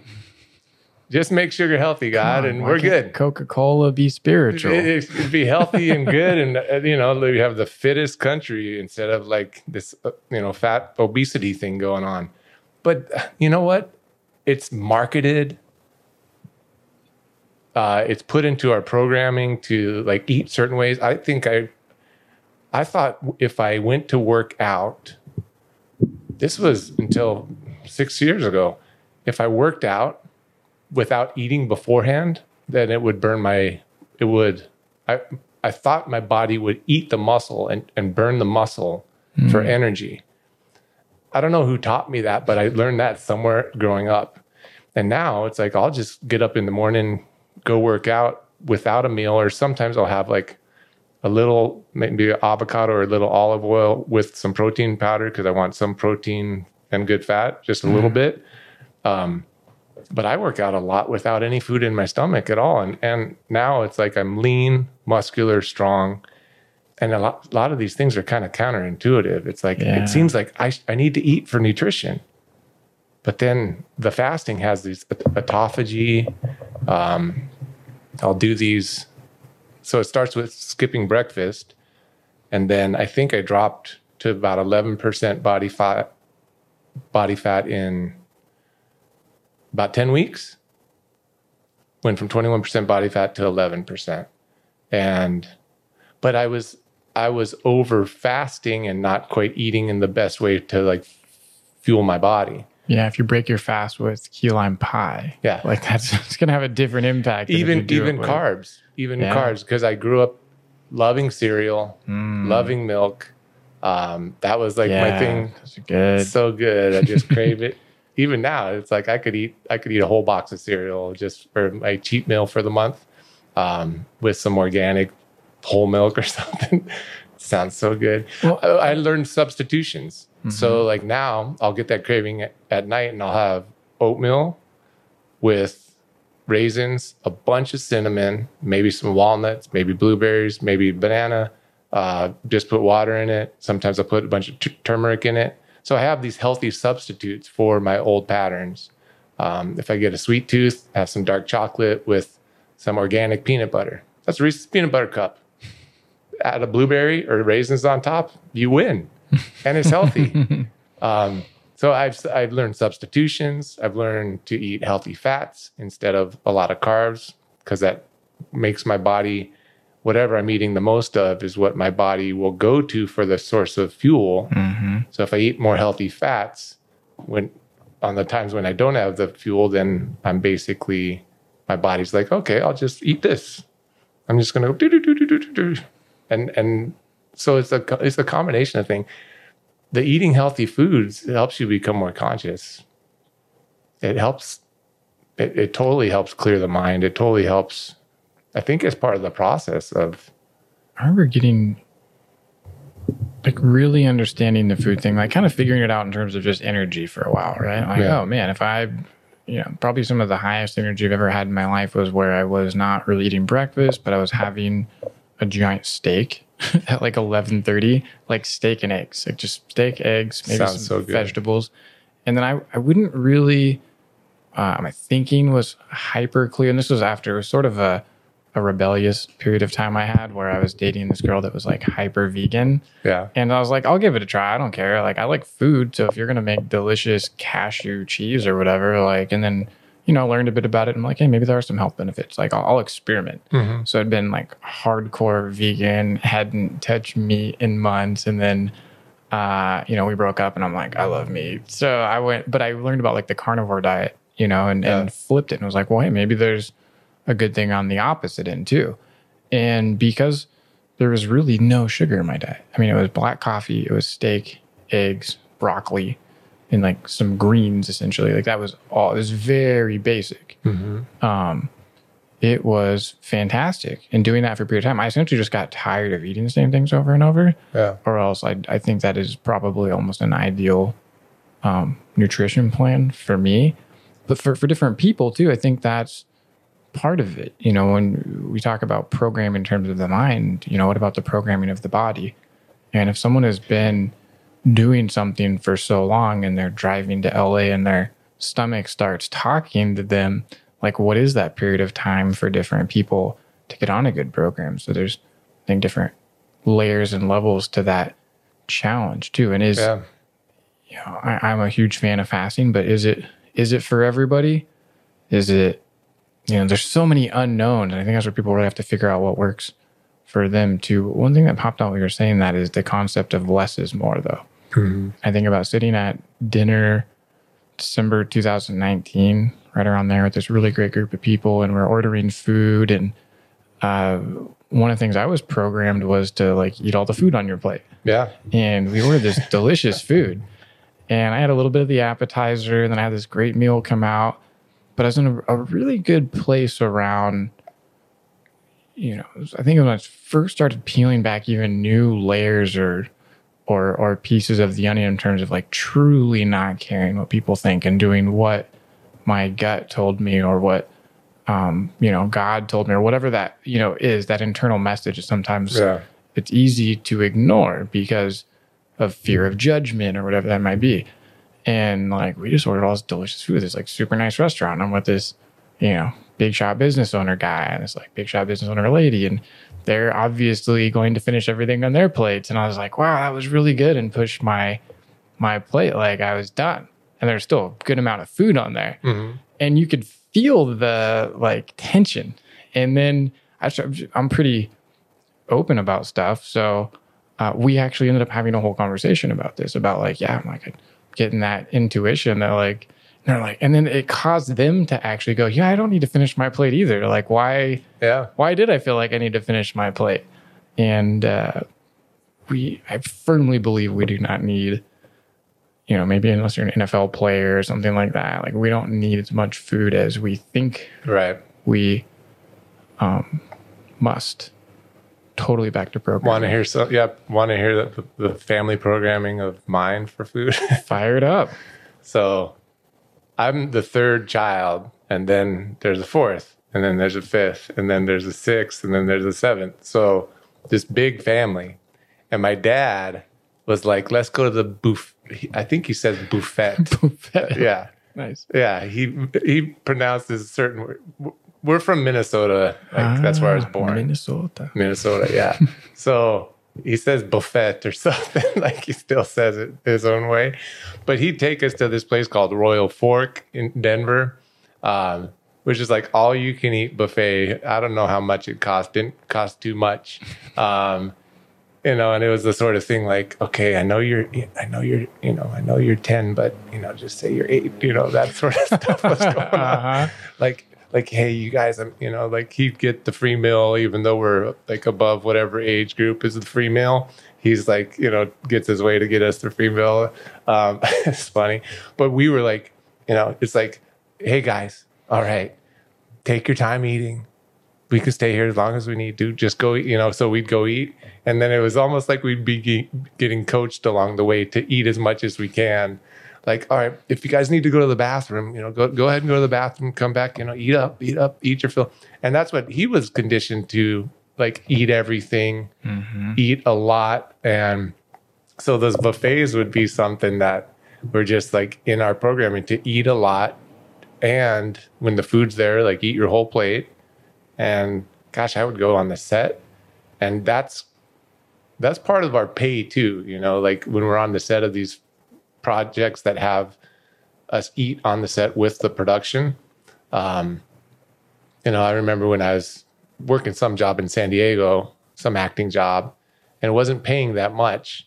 But one of the other actor dudes, he's like, "Yeah, man, this is part of your pay, dude." You know, he's like, "Eat up," you know. And he w- he had a Tupperware container that he was gonna take like Uh, extra food home with Yeah. him because they have like full like huge spreads um like the, almost like the way people like maybe if you went to a convention or went to a hotel or something and ate at a buffet at a wedding or something it's like that kind of spreads a lot of time. So he had a Tupperware container and he was like just making sure he took extra to have for his ride home. So so that helped program me into going on the set. And i'm like i'm going to eat here. I'm going to mm. have extra for the ride home. I'm going to have a to-go plate you know. Like at, on the set it would be like there's regular plates and then to-go plates for people who might have to grab food and just you know go work. I'm like i'm just going to put it in a to-go plate while i eat because i'm taking some with me i know. So i I was conditioned to eat a lot of food until the last couple of years really and that's when my body fat went down and now i'm leaner and more in a homeostasis. And that probably the fasting intermittent fasting get, staying away from the sugars that probably had helped me open my mind up and receive the books. I have a feeling something in me wonders. It's like was the message of these books being uh was it always there? Hmm I, i'm sure it was always there Just had to get out some of that pollution, yeah as you talked about earlier. yeah So there's a, a couple couple things I definitely want to ask you about. Um, I mean, some of the stuff we were talking about, like Jedi pendants and you know photons and people named Ar- Arctur. What was that guy's name? That was such a cool name. Arcturus way. Raw. Yeah, there's you know. You used to look him up on YouTube and Oh, I'm, Instagram. I'm so finding this guy the, later. the dude's super interesting and he's into like some cool technology stuff. Well, Um, another word that I've been tracking in the Bible is this word manna. And um, like I don't know about you, all I had was coffee today, but we're talking about some pretty far out there stuff for some people, right? They're like, "Boy, these guys live on another planet." And uh, also knowing Sedona and the community in terms of, of general, and this is not just I'm not picking on Sedona by any means, but it's just like there's a, a culture of folks that will tap into a certain type of thinking or being, you know, and utilizing um, things like plant medicine, like psilocybin or um, other, you know, cannabis, whatever it is. Uh, are you? How do you? I guess how do you feel about that? How do you feel about which one's psilocybin? psilocybin? Is, that the, mushrooms? It's the compound that's in uh, magic mushrooms that Okay. can make it a, a magical day. Magic first. yeah. What do you call? It? I mean, mushrooms. That's a better way to put it. Because you don't want to. I Yeah. probably wouldn't put a whole lot of them on my salad on a regular basis. I'd be living in a different world. But Right. yeah. I was just talking about those with my brother on the way over here. Okay. Just had some funny joke like, what if what if our dad had him, you know? And uh yeah. then my brother's great at imitating people and my dad, so he's like yeah, he just had some way of like imitating my dad going through being on magic mushrooms and, Uh, you know but uh, hugging trees. how do i feel about those um probably there's just there's a balance with a lot of that stuff i know weed weed for me it, it feels like it clogs my mind other people there's other people that i know that are super highly functioning like amazingly like high level producers in business fitness like all, all the areas of their life and somehow weed clears their mind and helps them think clearer so you got to find the right thing for yourself. Um, mushrooms are. I did have an interesting mushroom experience in Sedona. Here we go. you, you ready for this one? This is when you saw the UFO. Uh, the, oh, the, I'm glad you remember the seeing the UFO because I'll tell you about that one too. Um, that yeah. So this was before, maybe a couple weeks before. Um, so I met these gosh, there's so many great people I've met out there that are like soul friends, like dozens of like I know this dude for lifetimes types of people. So, all right, so I met this dude named Reed. He's great, and uh, somehow or another, I go to some gathering with some group, you know, it's kind of spiritual group of people, and I don't know how the topic came up, but he gives me some mushrooms. Because I think I had told him I got some, I was on a hike a few weeks earlier and I got some from some people on a hike because I felt like maybe I should do some. You know, there's there's certain people like Aubrey Marcus and you know some other hmm. people who, you know, they'll talk about ayahuasca and some other things, plant med- plant medicines. It's like maybe I should do some, not as much recreational, but more like experience, like to, not to go have like a yay day like I used to think of with those things, mm-hmm. but more like let me go out in nature and experience something. So I I took a few of those mushrooms from those people, and I just I just felt a little off.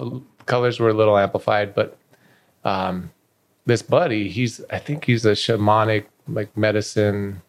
I might be using the terms wrong, but he like guides people into plant medicines. So he's like gives me some, and he says, "Okay, remember to just say something before you do them, like." Only those of love, light, and the divine plan shall be in my presence hmm. while I'm doing this. I was like, okay, cool. So in the next couple of days, I go on some hike at Bell Rock and Courthouse Butte, which is a, one of the energy vortex mountain ranges, mountains there. Have you been to Sedona? I've done a lot of. I've heard about the energy so- vortexes. they're, they're real. Yeah. It's like an ampli- amplified energy in nature. So I take them and just start walking around one of the mountains, and I forget to, you know, put up the energetic boundary though before getting into this thing.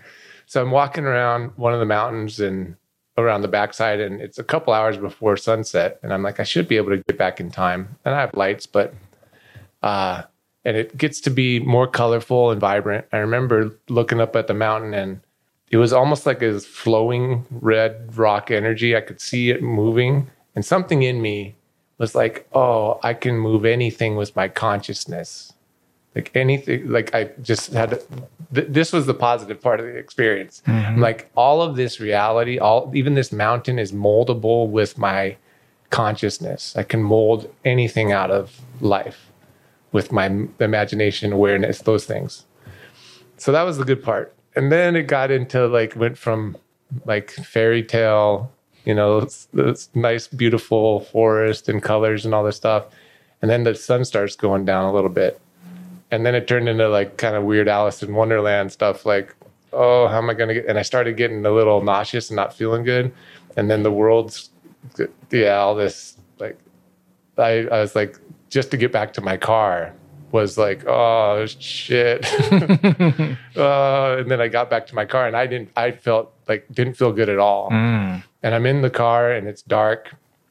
And that's when it felt like I was going through spiritual warfare for real. And this is, it's one of those experiences. It wasn't like a human experience, you know, like, oh, I'm talking to you, but it was really real. And somehow it it mattered in my life and the collective life. Um, but I felt the fear and the worry and the anxiety of the whole earth, of the people on earth going through all this like pandemic stuff, uh, being oppressed, being locked down, being like, I felt all that as well as I felt every time that I didn't speak up, every time that I didn't say my truth, every time that I let someone kind of walk all over me, every time that uh, like I, I didn't, every time I kind of like took it instead of like being like, no. Um, those little like hesitation, like, you know, you should say something, but you don't.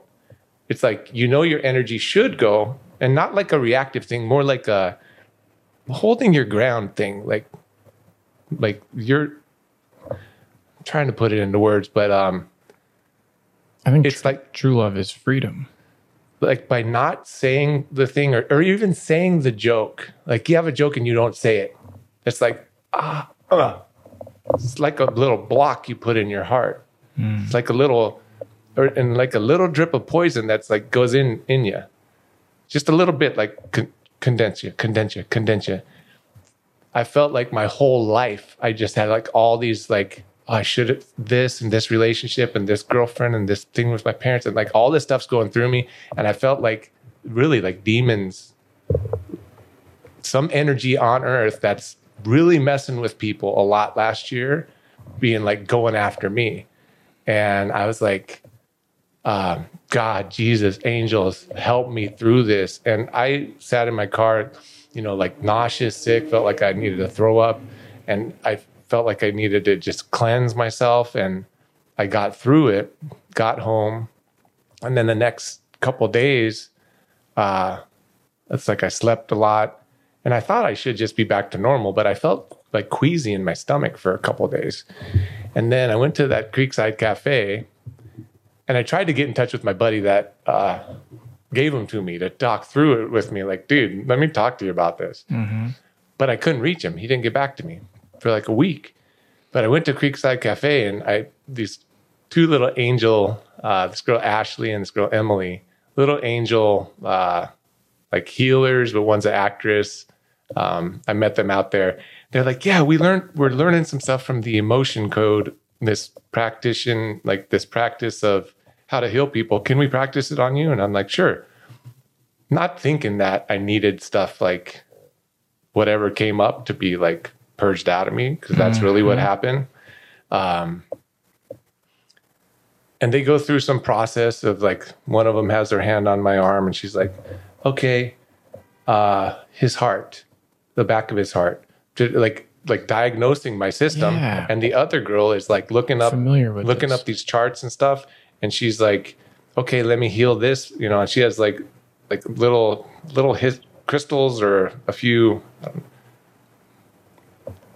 different stones that she's using and she's like okay energetically healing me for all this stuff and she's identifying stuff she's like did something happen when you're eight years old around eight years old and i was like yeah well i did get uh i got uh glasses when i was that when I was eight. So kids made fun of me and stuff. She's like, okay. So she scanned my body like for probably like 20 minutes. And she, and there are issues with my mom, issues with old girlfriends, issues with all this stuff in my system. And I felt like it was clearing me. And then they're like, okay, I think we're done. And I was like, you know, I've been feeling like my stomach. I got some, some, like, I've been nauseous since I did those mushrooms. And so the, she scans it and she's like, I sense you have some attachments to your spleen, like energetic. Mm-hmm. And it said like 100, 100 or 120. She said some number like she got a bunch of things that attached to you. And from what I went through with the mushrooms, I'm like, yeah, I didn't put up my barrier, man. I didn't put up. Here we go. Sweet. So, So, buddy. well, yeah, because with with mushrooms, you know, uh, I think it's a fair statement to say that anybody who believes in God, you know, let's say you are Catholic or Christian, you also have a conversation about Satan or the devil. And there's different belief systems that mushrooms are a product of the devil. It's a drug. It's evil.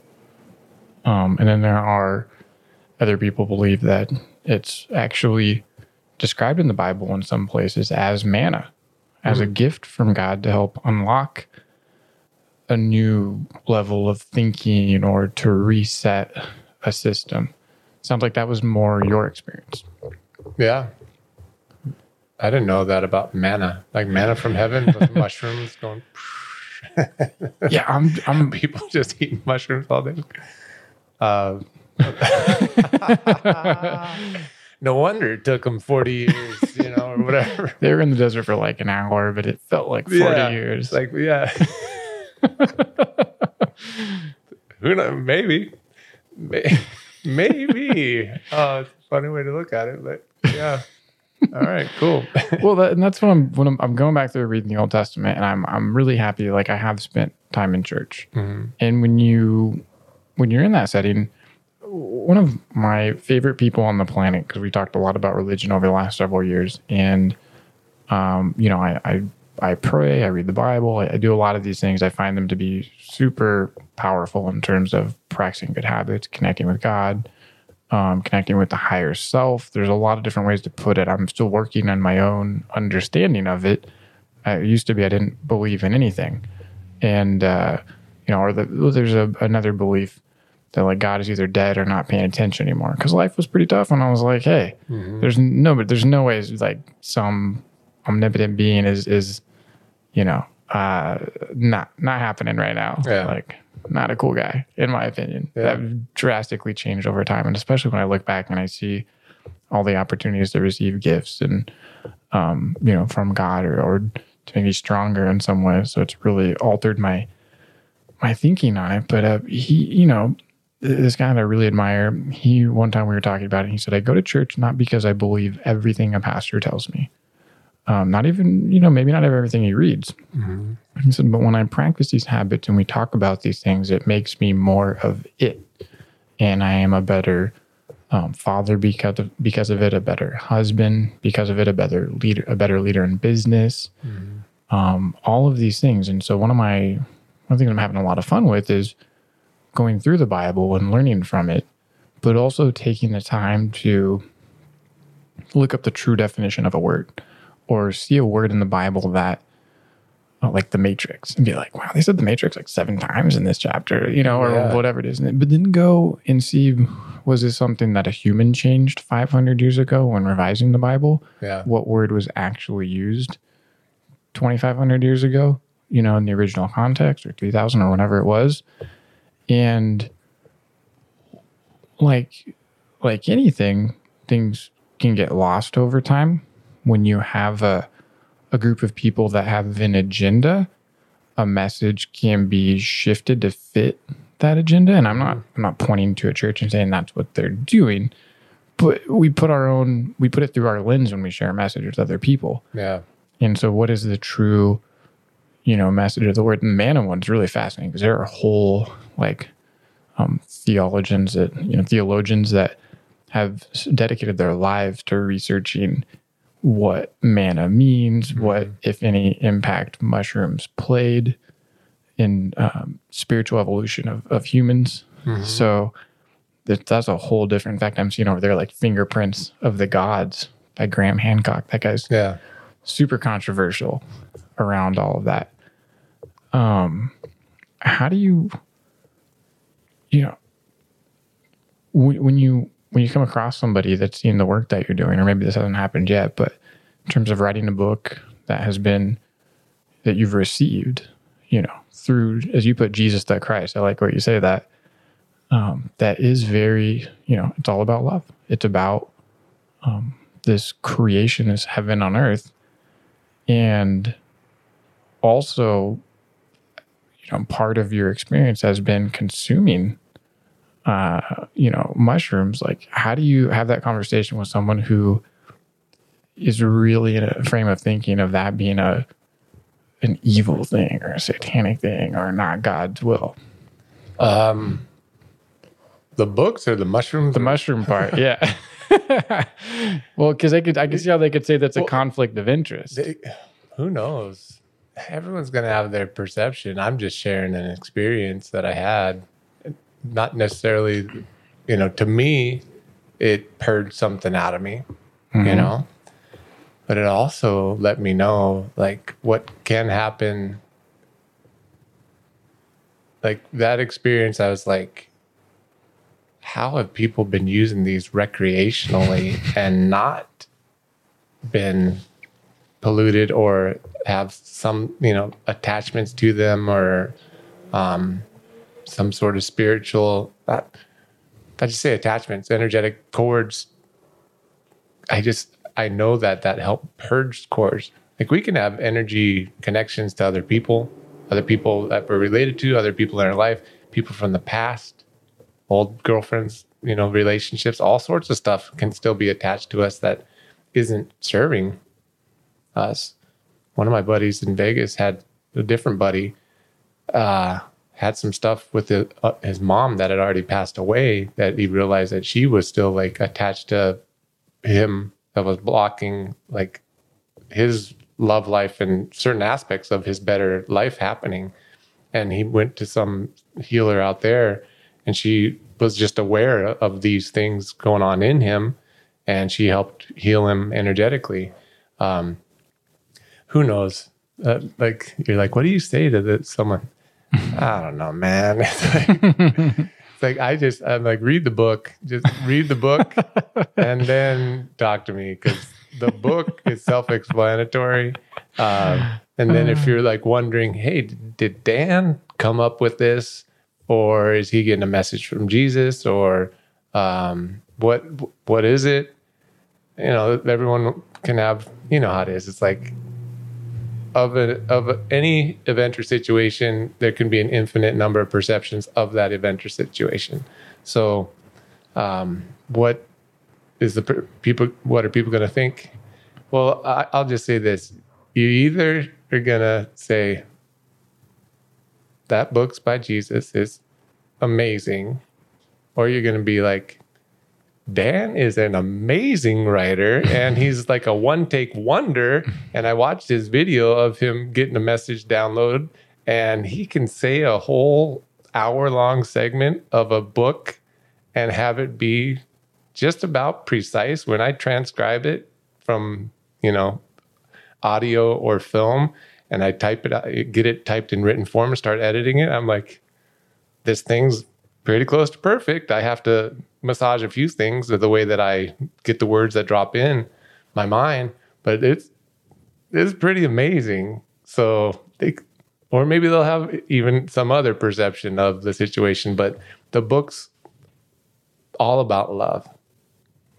And the way that it has helped me in my life is to look at something like love in so many different ways and understand it more like deeper within me than something that and this is for the book of love. All the books have love and light and heaven within them but the book of love is love focused um, just to realize that love isn't some fleeting thing. Love isn't something that i can perceive it as oh i am in love i have a girlfriend we love each other my parents, you know, my mom, we love each other. Me and my dad love each other. You know, I love doing this. I love these things. Like, I love w- being in a relationship and feeling like, oh, you're in love for an extended period of time. Those are, that's fine. But at the core of ourselves, we are love all the time. So I'm reconditioning my humanness to align with my divinity, which is, and I'm still going through this process because whatever programming that I've received that has taught me other than that, like be mad about this, frustrated when this, when things don't quite happen in the way that you want them to, when things don't work out quite right. Like those types of things, I'll get frustrated and mad and sometimes still get mad about some things, but I come back to, oh, it's really all just love. It's really all just love. I am love. All aspects of me are love. Love is the greatest force in, the, in it's just it is, you know. So, um, hopefully that kind of answers your question, kind of. Yeah, and that was a good. Why do you think for you, you know, instead of it being Buddha or uh, you know any of these other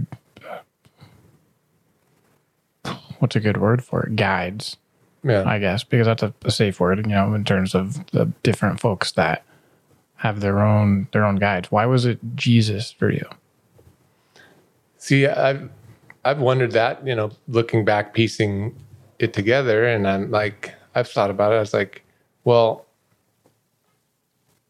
did I want these books? And I want, I think I wanted them because for years I was like, you know, in the Bible we got Matthew, Mark, Luke, and John. They wrote the books about Jesus. But what was Jesus's take on the situation? Hmm. So it's like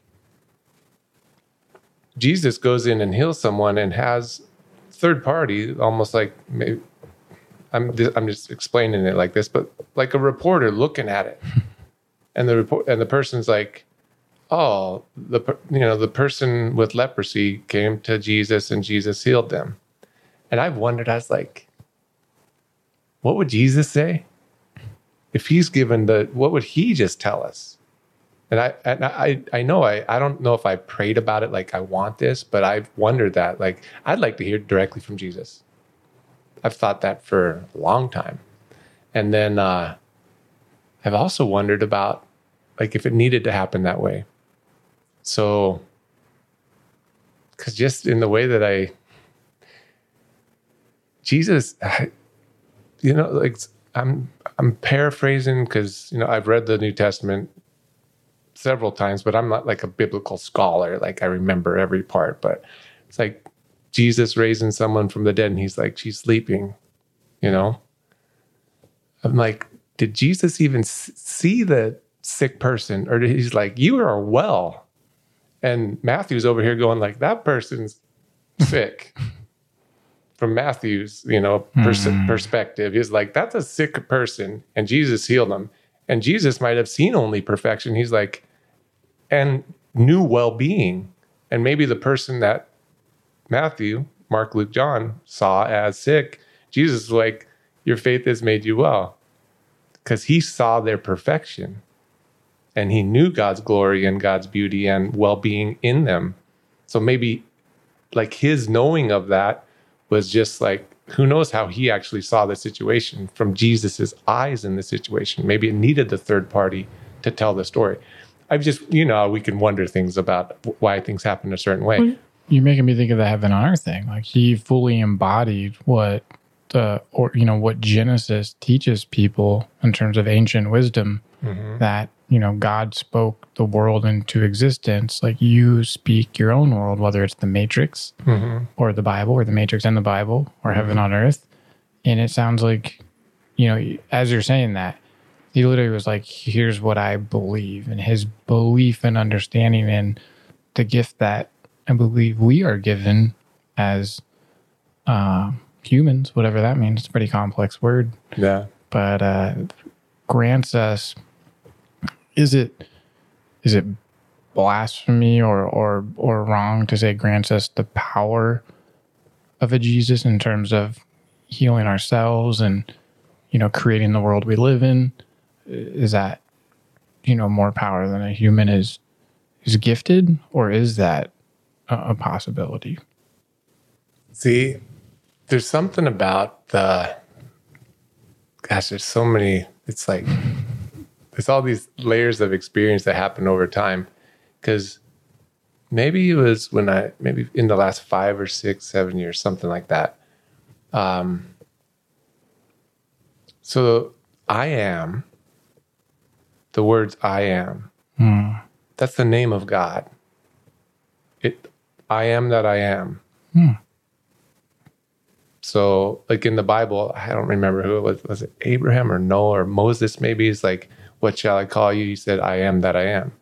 So, I am is the mighty God presence. Is the name of God is I am. Do you know? Do you? No, I know like Yahweh and like all these other sort of names, like Jehovah that pop up, but I have Yeah. not gotten to the part where he's like, I am, I am. And that's even you saying that, like I have an I am document that I read to myself in the morning. So, yeah. So, well, see, this is the way that I have un- unfolded my perception of what I am means. I am is the name of God. Uh, I know it's in the Bible that I think it's to Mo- Moses or Noah, or one of those guys. But they- they're like, "What should I call you?" And he says, "I am," or "I am that I am," something like that. It's in there. So, I am means God within. So, I am is the name of God. I am means God within. So this is my perception of it. But when Jesus is saying, I am the light of the world, and the people listening won't be able to see this, but it's like, I am personal. That's what we think is I am happy. I am joyful. That's we're, we just think hmm. it's some personal way that we describe ourselves, personal. But I think Jesus was saying, "I am the light of the world." God within when I when he And you're pointing at me now. right, so meaning I am the light of the world in me, in you, and in everything. Is I am God within, is the light of the world. So it's like instead of if I said I am the light of the world, first person or third person. Hmm. So was he saying it first person or was he saying it God. third person? God, I am the light of the world. God in me, God in you, God in all simultaneously. And I'm getting chills because this is probably it.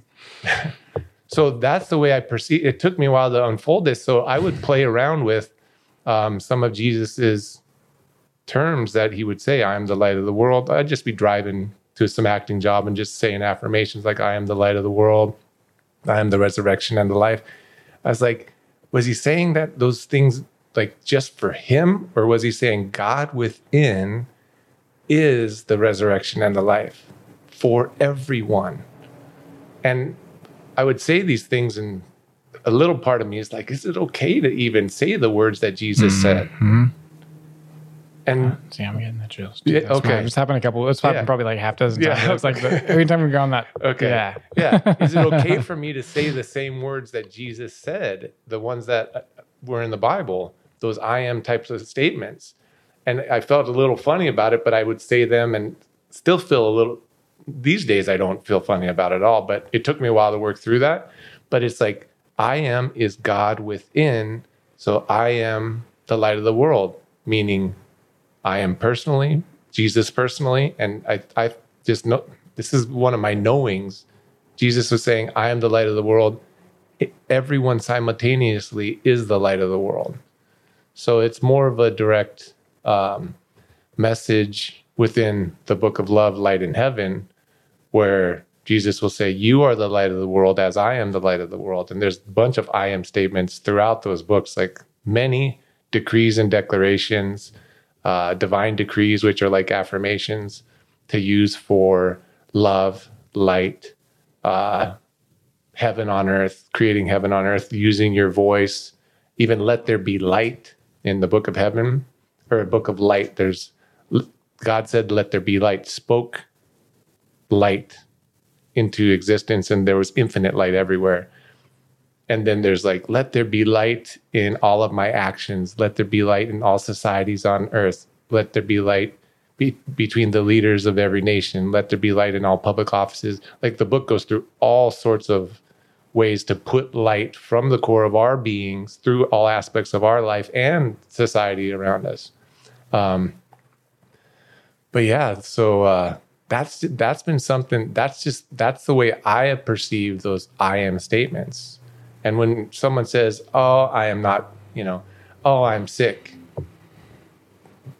that's that's like You're almost cursing yourself. exactly, you know, and, and that's like saying God within me is sick. No, God within you is fine, but you're you're personalizing like when when you think of I am health or wealth or well-being or great goodness or glory or beauty those are the divine truths This is where people think we probably took some manna before we started the show. yeah, yeah.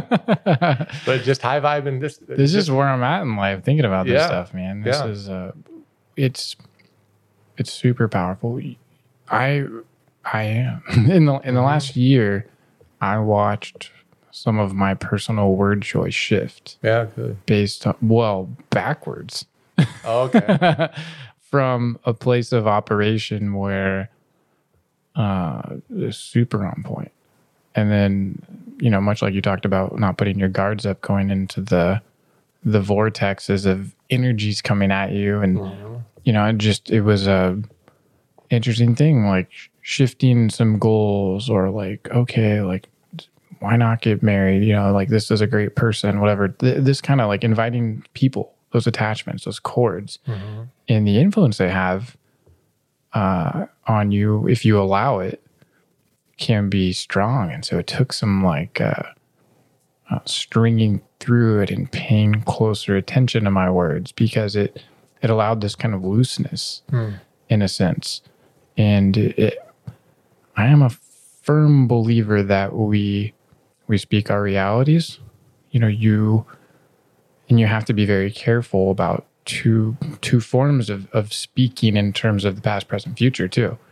You can get sucked into the past if you're you can share it in a way that and I've talked about this before actually on the podcast. Uh, you can live in the past, which is kind of a, a low, kind of sucks you down if you're like stuck in this replay mode. You can reflect on the past and, and use that to share, to to learn from personally, to help others in a good way. Um, and you can also, and there was actually a part of this in Numbers and Moses, or one of the books of the Old Testament, where I was like, oh, that's what I've been saying for a while about you can't predict the future. You, I think there's a some kind of energetic law or principle that says we can we can do things like say we're working on something, we're working towards it, we can believe it, but the that little saying like don't count your chickens before they hatch. It's almost like when I see people do that, the the thing that they're speaking into existence, like that's that's outside of our our realm of power when it comes to speaking. And so you you have to be very careful with that. Like I'll use sales as an example, like business sales or, or the uh, like this is for sure going to happen. And anytime I see someone say that, it's almost like it usually doesn't happen. Like almost like violating this energetic law of words. Could be. Also, who knows what's going on in their mind or in our mind as we are declaring wonderful, glorious things. And then our mm-hmm. mind starts drifting into the past or into, oh, the news story of today. And we talk about that for 15 minutes and then we mix that all in with this is definitely something beautiful going to happen. Yeah. So, so that's what, that's what Where's that statement coming from? Is it coming from a source of love and power and strength? Or is it coming from a source of like need and fear and be wary of the shark? Oh, that yeah, that's true too. Yeah, you know, because who knows if they're, yeah, if someone's like, yeah, this is definitely gonna happen, and they think their thoughts and they're focused on that, and that's it. But then if in them there's a little bit of, ah, I'm not sure. Mm-hmm. Oh, mm, ah, maybe. Ah, man, I don't know. And then maybe they hear some doubt. They, you know, read something that's like, you know, get some naysayers, say some stuff stirring in their head, you know, and then it doesn't happen. How do you But interact? maybe- Oh, go ahead. I'm still, and I'm still working on, you know, there's there's lots of things that I want to have happen that I speak and declare over my life that still that haven't yet happened in my physical world, but um, some of the things like Is it in private or is it like in public, like a guarantee type thing? Oh, just just something like uh, the next car I want to get, you know, some, Yeah. something like that. Um, so um, I know it's will happen. It's like seems like it should have happened by now. seems like it should happen by now, God. But uh, you know, some of those types of things. But and who knows, like how many? There's so many thoughts that happen in a day. You know, hmm. I there is something. I just know this is true. If we only thought positive thoughts, we would think so many positive thoughts, and it's like have so many flowers or good things happening in our life. We really would only experience those things. If we could be in like a meditative state where you're kind of just observing life and just, okay, I'm in this reality, great, and you're enjoying it, and then you close your eyes and imagine something wonderful happening, and then that starts happening and you just you start and you're imagining and enjoying life and imagining and experiencing imagining experiencing and you're doing that. That's different than the way i know me personally i'm not quite there. I'm imagining and then you know my mind might drift into something from the past or in the future you know like drift into different things that aren't like just the straight beeline to like oh here's your new situation or better thing you know So yeah, I believe I have over time trained my mind. I don't. I think I talk a lot about the difference between being positive and being optimistic. because positive can sound kind of flowery. You get caught up certain times, but op- optimism being confident about the future. Yeah. And so, like, I think of uh, I tore my ACL in October, and I was not excited about it. You know, put a, a kink in some plans. Mm-hmm. But I, over time, because it's not the first time something, either an injury or a car accident, like it's not the first event in my life that has ever thrown me off. But one thing I worked really hard on throughout my 20s and early 30s was taking an event, not saying it's good or bad, be in that neutral maybe state, and then figuring out what benefit I could extract out of it. Okay, I tore my ACL. Well, it's going to halt my my personal goal of desiring a, a blue belt in 10th planet jiu-jitsu. Like I'm not going to jiu-jitsu anytime soon. You know, what are some benefits? Well, uh, now I can do X, Y, Z. Well, I actually have a little bit more time to work on maybe a book or, you know, there's some, there's some gift in there. Okay. I'm not driving as much, you know, now I can walk over here, experience nature. And there are different, um, events that are more tragic than tearing an ACL that may be more difficult, but whether it's, um, losing a loved one, like I watched my grandma get Alzheimer's and not know anybody around. Then I watched how my different family members experienced it when, you know, she would call them like a different name and they would take it very, some of them would take it very personal and kind of like get anxious or stressed. And she would call me whatever and ask me about my seven kids that I don't have. And I'm like, what are their names again? You know, and like play Yeah. around with that, have a little fun because I couldn't change it. Yeah. So what's the benefit? Let's have fun with it. You know, let's try to bring some joy to this. Obviously, very didn't mean I wasn't sad about it, but I wasn't going to give that my attention. So I think I do think we can train. Some people maybe have it more. Maybe it's like a genetic thing for some people in a sense too. But I, I honestly have seen myself just train my thinking over time Yeah. to do stuff like that. Yeah, I'm training. I train my thinking for sure. Affirmations and different concepts. I know right when I wake up now, it's, I just start, I am heaven on earth. I am heaven now. And I'll just, like, within a few minutes, I'll make myself start singing it.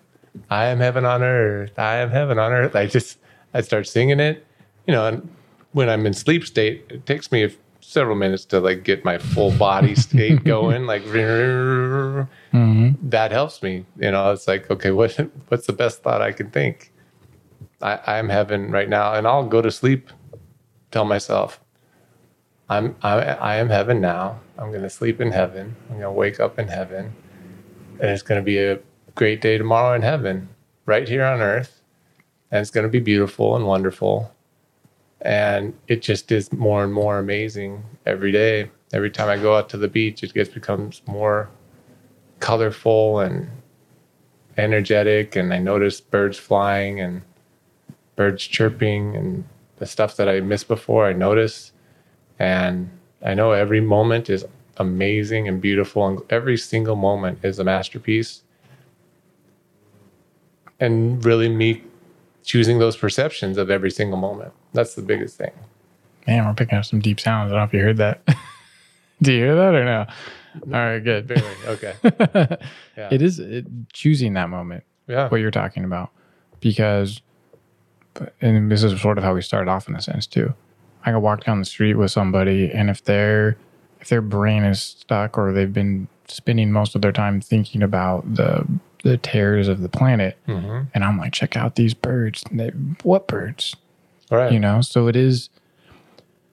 How do you feel the So along those lines, what happens when someone notices the birds and notices the flowers and then notices them again and then wakes up in the morning and walks outside and notices and feels the cool air on their face? It's like, oh, and they're like, my body actually can register the cool sensation and it feels good. Like, oh, I'm grateful that for my body. And then you start moving your body and you're like, every move I make and every breath I take is beauty and glory and love and light and heaven.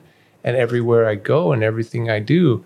And you focus so much on that concept.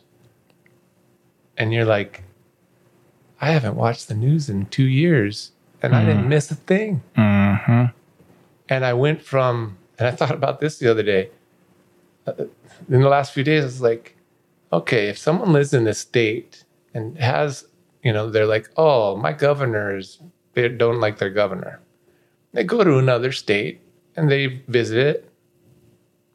You know, you go to Cal from California, go to Arizona, maybe go to Denver, maybe you go to Utah and come back home. I live, Did in, you- Te- did I live you- in Texas now. yeah. Did you know, like, you didn't, you had this thing with your politician in your state or in your nation, but then you traveled to another state or another nation and you just went through the world.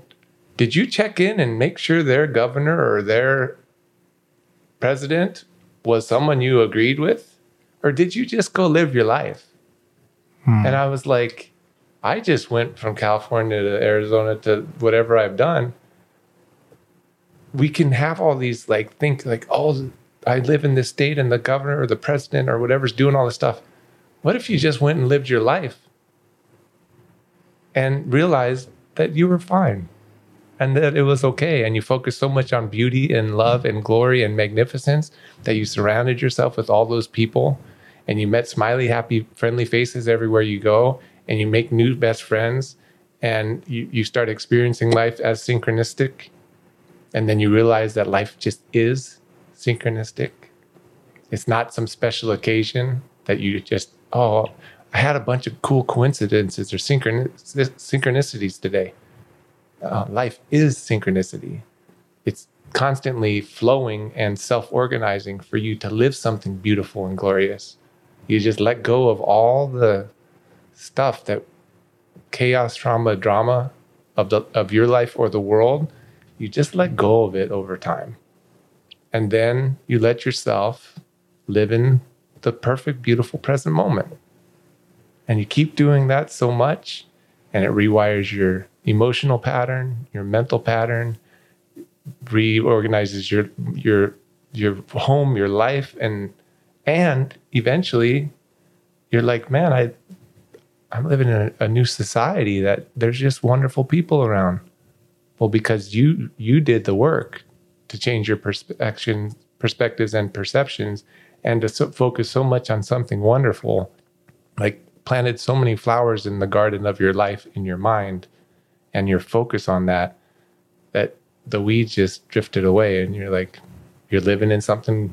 You're living in that original plan, the Garden of Eden, literally heaven on earth, and that I know it's there. just like just like you can move to a different physical state like Mhm. literally state boundary if you were to take what you were talking about like going to arizona utah wyoming whatever uh, and notice how we those are all very conservative states i think we might be biased in terms of what freedom means to us right now after being in california but yeah, yeah. you can move your mental you know emotional um, states as well into these other states. It doesn't Yeah. mean there's not you know tornadoes or hurricanes that happen in those states right. or whatever earthquakes you know?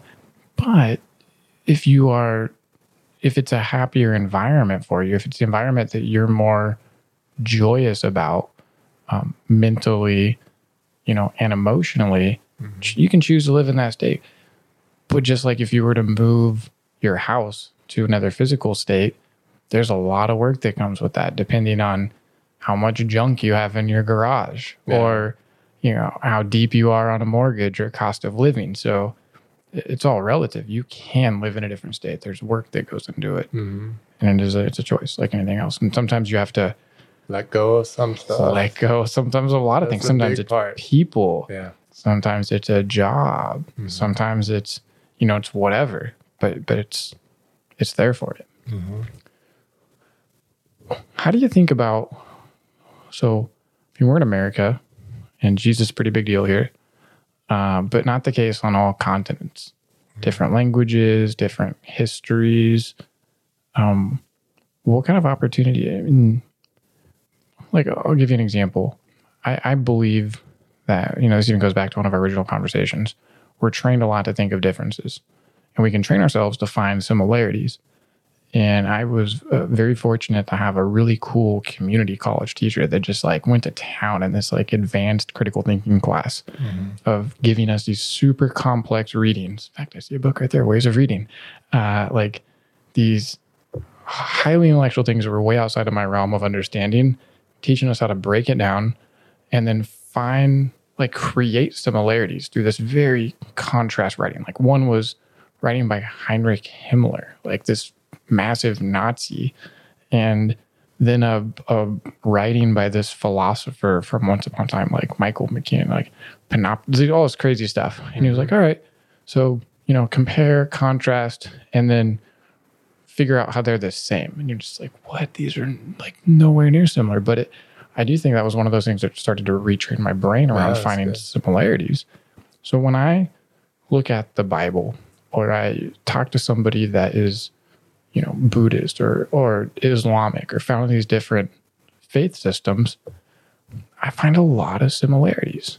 But we we try to do that middle school thing where we go my middle school versus your middle school.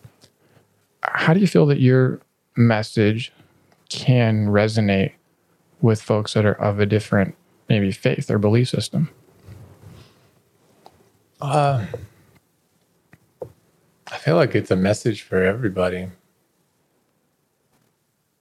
And the core teachings of Jesus were to love, to be love, to express love, to show love in all circumstances. Um, and who knows the the part of religion because I'm I'm Christian, but I'm not very religious because even within Christianity, it's like I grew up Lutheran. My grandfather was a mm-hmm. Lutheran minister in Minnesota, so I learned th- from this guy Martin Luther wrote this whole way that he perceived the Bible, and he broke away from the Catholic Church. So I was taught as Lutheran that Catholics kind of had these principles and things that they did that were yeah they're kind of messed up. So we had to break away. Hmm. So Lutherans were different than Catholics. Um, and if you're Jewish, you're definitely not like, which is kind of like, you know, it's like I believe in Jesus, or I, you know, I'm Christian, believe in Jesus, and you don't. You're Jewish. I'm going to heaven. You're going to hell. You know, it's like What? you know, like what? Yeah. So, well, but that's what I was taught. And then within Christianity, it's like Baptists and Protestants don't like each other, like all this stuff. And it's like, like a separation within what should be a collective, like, oh, we're definitely, we're, we're definitely all Denver Bronco fans, you know, you know, and it's like, no, well, I like, you know, I'm a Denver Bronco fan, but I prefer, you know, I like the quarterback better and someone else likes the defensive line better. So we're a different fans. It's like, dude, I think we're all like part of the same group. So just those separations within what should be a great, beautiful message from Jesus. Um, it's just interesting how all these divisions get programmed in us. Um, but I've let go of that type of thinking, you know, just because someone of another faith or religion or any of those things, I don't know exactly what you've been taught and what you believe what your culture raised you to think about or know. Um, if I would have been raised in a, and I know one of the books, I think it's the Book of Light, talks about this. If you would have been raised in a different environment, what, where you were born, if you would have been raised in a different culture on a different side of the planet, you might not even recognize yourself hmm. because you'd be wearing different clothes, a different hairstyle, you'd have different habits, behaviors, different ways that you interacted with each other, different ways people did business, different just based on where you were born, like location. So to have like an understanding that uh, I'll just say different people in different parts of the world, we're all believing different stuff um, based on the world that we grew up in, a message about like love and unconditional love transcends all, transcends human programming. You know, the way that I've been programmed and conditioned to think. Um, and I've gotten rid of a lot of this, but it's still, there's still more, you know, the sep- separation, division, us versus them, all these different things, competition versus harm, harmonious cooperation.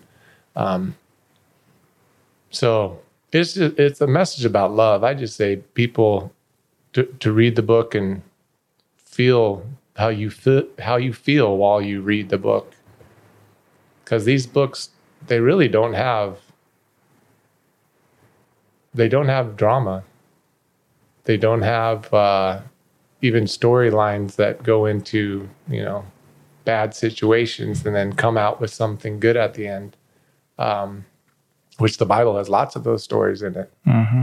And i'm just like this is me personally i'm like I don't want dramatic anything. I'll I'll take an interesting day. I'll take a fun day. I'll take like oh, I'm not sure what's going to happen, but dramatic, I'm out. I'm out. Like dramatic TV, like I'm an actor, but I'm like I don't even want to go down those roads. You know, vibrationally, you make projects that are, have this dense energy to them to tell a story. I'm just like, what if we focus so much on love, so much on God's light, so much on beauty and glory and perfection and magnificence that that's what we experience? and do that over and over and over and anchor yourself into the present moment, which is all those things. It's all there. It always has. And the things that I'm saying is all there. I'm aware that it's there. It has been there my whole life. But I missed it because of the social programming and because of the limitations that I was taught and because the negative emotional patterns that I took on from my environment. You know, it's always been there the glory of life, the beauty of life has always been in the present moment. It's always been there. And to live it and be it, feel live it, feel it, be it, and have your physical senses filter life that way, that's the best part. That's what I've been doing the last few months is reconditioning my physical senses. So I say, I am beauty, seeing beauty. I am God's glory, seeing God's glory. And I'll do it with seeing, hearing, touching, tasting, and smell. And I am heaven, experiencing heaven. I am heaven, hearing heaven, touching heaven. Every move I make, every breath I take is love, light, and heaven. I think it's a song. Probably. Yeah. Every breath. Oh, yeah. Yeah, exactly. So, so reconditioning my physical senses to align with my divinity and uh, and to work the way that they could have worked the whole time, and choosing my perspectives because it is still like you had mentioned neutral. Like reality really doesn't have a meaning or definition to it. I'm still assigning that to it, but if I see it from the lens of it's all love, all beauty, it's all glory, it's all magnificent, it's all spectacular and glorious, glorified. There's so many other words you can add on to like, and you see it from that, and then you, it's like you just build up that that it's life is so awesome. It's so beautiful now. And these books have helped me recondition my mental body mostly, especially the mental body needs the reconditioning, meaning the mind. Um, but these books, Book of Love, Book of Light, Book of Heaven, and the Book of Life, they all help people so much in that reconditioning process to align with your divinity. And really, it's aligning within, it's going within. Living more from your soul, from your heart, from your divinity, from God within, from the Christ within, uh, from your original blueprint. There's all these terminology from your divine self, your holy self, your blessed self, um, the original blueprint or lig- original plan for your life, living from that perfection and that peace and that joy and that love, living from that inside. And then staying in that state of being and have that recondition and have your humanness align with that. So, as the books say, your human self and your like divine self, or your God, you could say divine self, God self, like your human self and your divine self become one self. You know, you're connecting to God within you. So it's like your humanness and your permanent connection to God become one and you maintain that. It takes practice to maintain these things. It's like if you learn to throw the ball right handed and someone's like, hey, you know, for what we're doing, left-handed works better. And you're like, ah, I have to learn how to do something differently. But it's really to me, it's like if if a parents put their shoes on their kids growing up and put the wrong shoe on the wrong foot. And the kids just walking around through school, like walking kind of clumsy and kind of weird and can't run as fast. And it's like because your environment taught you to use the tool, taught you wrong. But let's just put the feet on, shoes on the right foot. And then you start doing that and you're like, oh, okay, works better. You might have to remind yourself to put them on the right feet for a while. Well, there's yeah, there's Yeah. different ways to learn something new. I mean, like Yeah. you, when you think of the left, the throwing the ball with the left hand, like okay, let's. Well, I need you to learn now because it's the World Series. Or you could do something simple, like you jump into the World Series and see what happens. You know, it's going to be an experience for sure. Mm-hmm. Or you can brush your teeth each day with your left hand and mm-hmm. build it over time too. And that's probably you know somewhere in the middle is probably a good spot. Although jumping in the deep end can cause trauma uh, and maybe take longer to learn or learn faster. Depends on the the person. I by the way, I could literally do this for like twelve hours straight. I think. So how are you on on time? I know it's a super beautiful day, and uh, I want to Probably wrap it up. check in with you. I'm, I'm- okay. I'm, getting close to my, my meal time. Yeah. Okay, cool. Um, well, then, uh, is there anything else that you just wanted that that you feel compelled to? I I do have one more one more check. About one more question for you. Okay. What do you believe happens after the human part of our experience is done? after the human part. I've even thought about that the last few days. Something that I noticed, uh, something about the afterlife, that concept.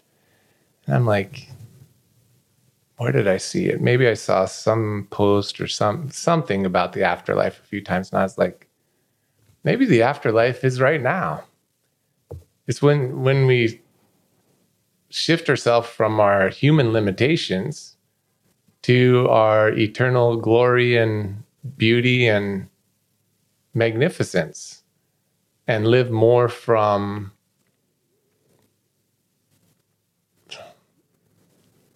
it's stated in these books in some ways like um, live and for some people they're already connected. Uh, how should i i'm kind of weaving. I'm like yeah i might as well just say, say this in a way.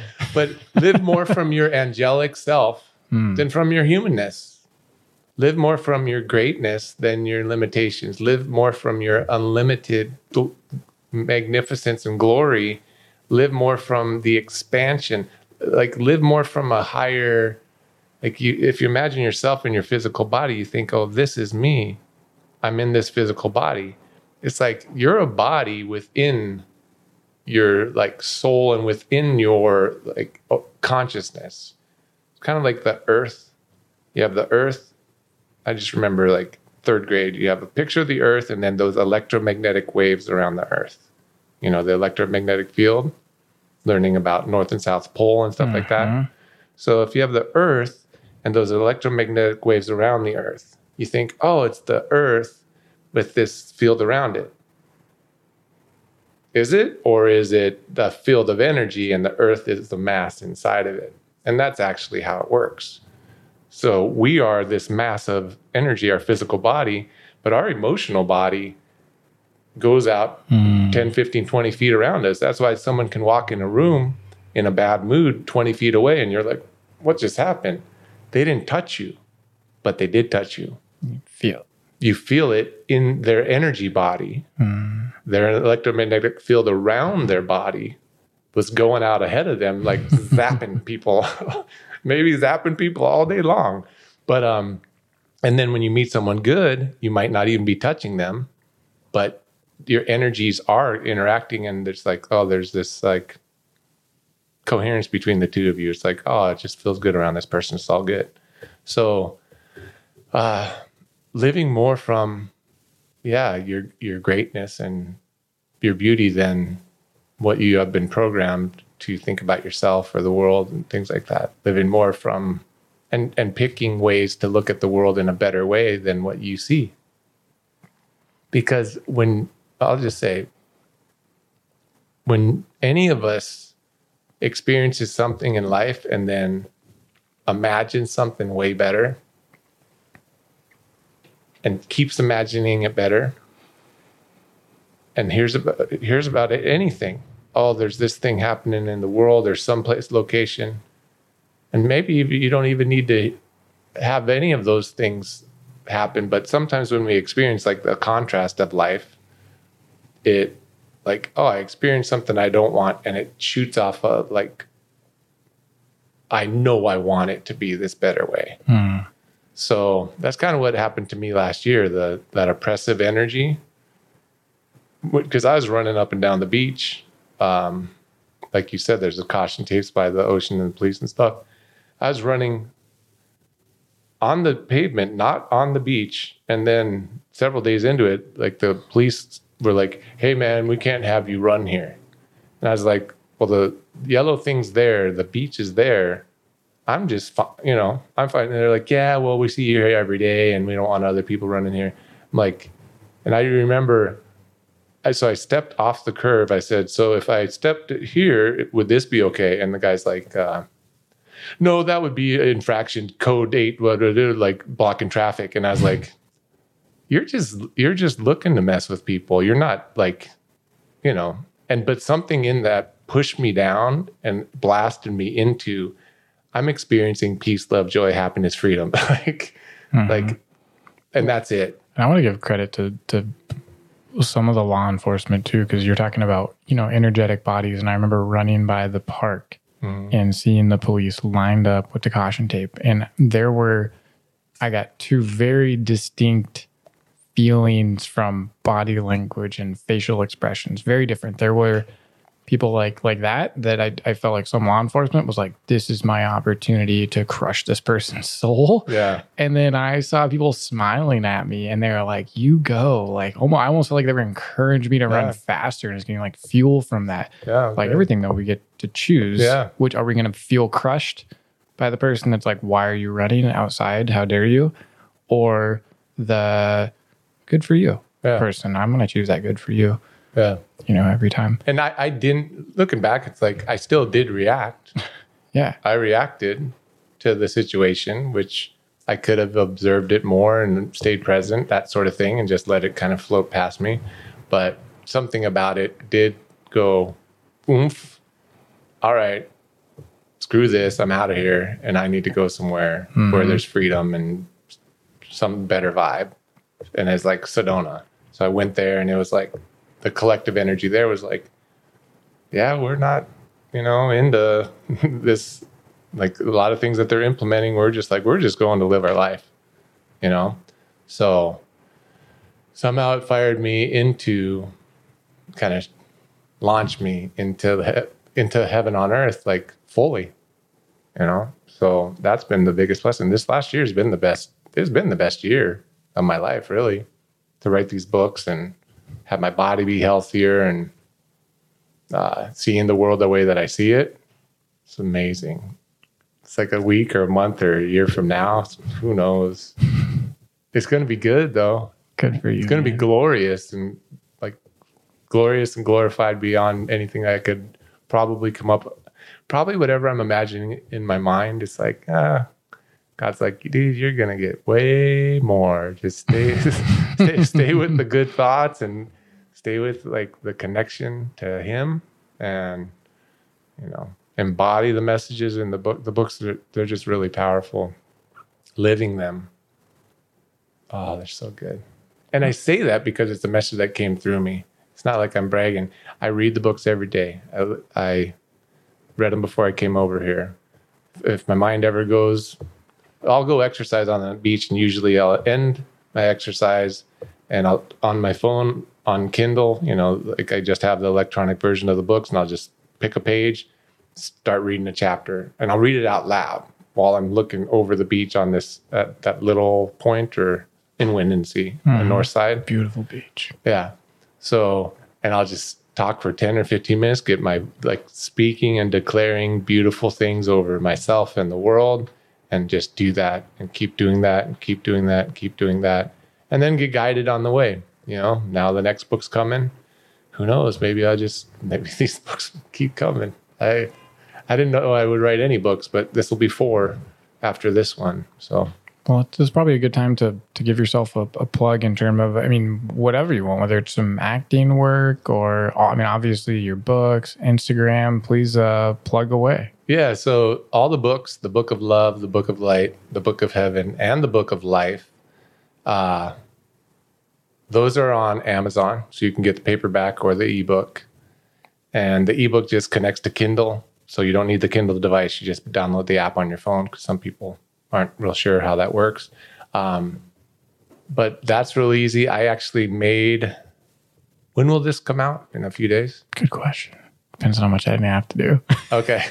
Try to get it out for the end of the weekend. Okay. Well, then I, for some reason, I felt like dropping the ebook Kindle price to almost the floor. I made up each of the books a dollar and 11 cents Okay. because I'm like, it's an electronic version of it. Let's get it out to as many people, change as many lives as possible. Um, and if they want the paperback, they can buy those and get them through Amazon. That's easy.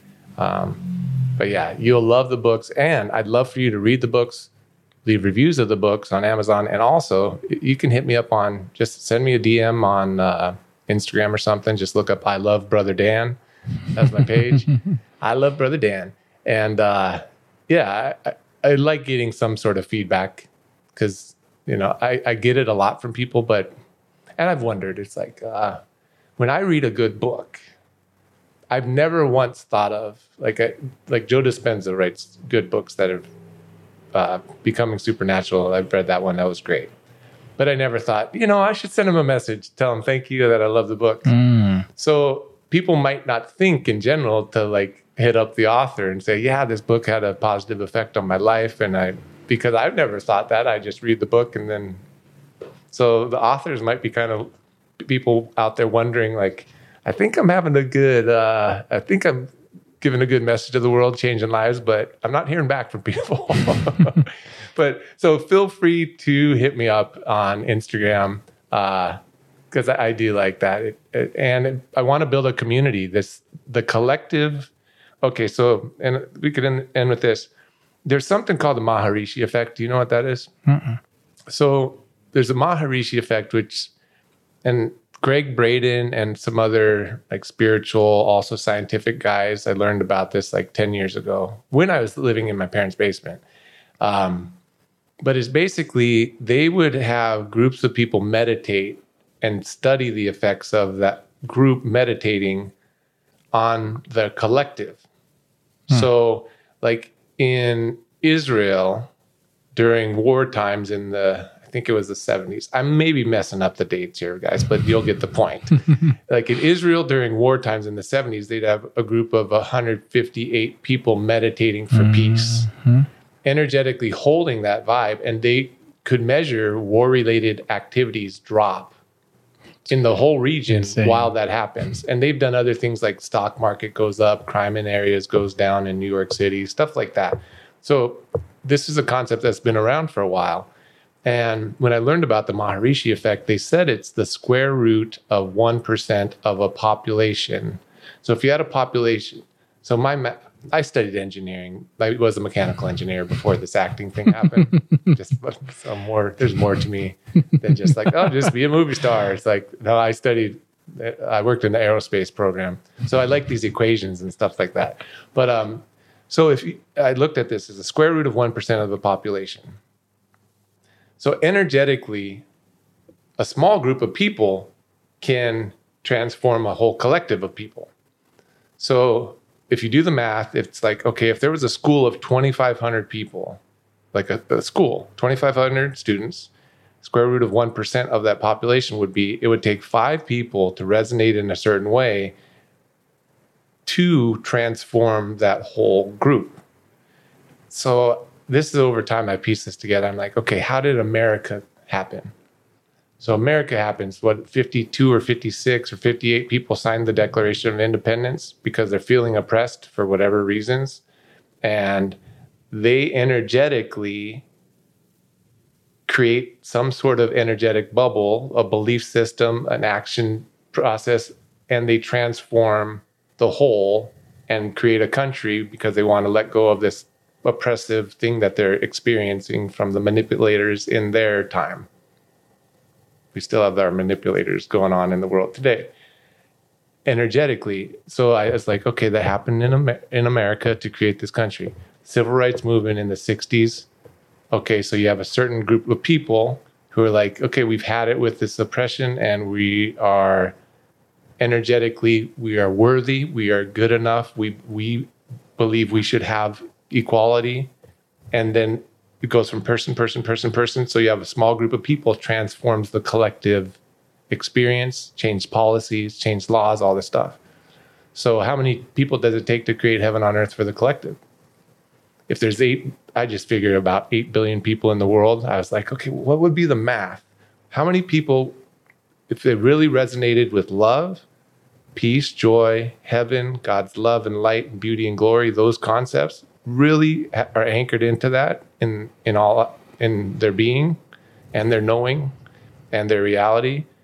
8 billion people, it would take 8,945 people to resonate in a certain way and hold that vibration and transform the collective on earth into heaven on earth.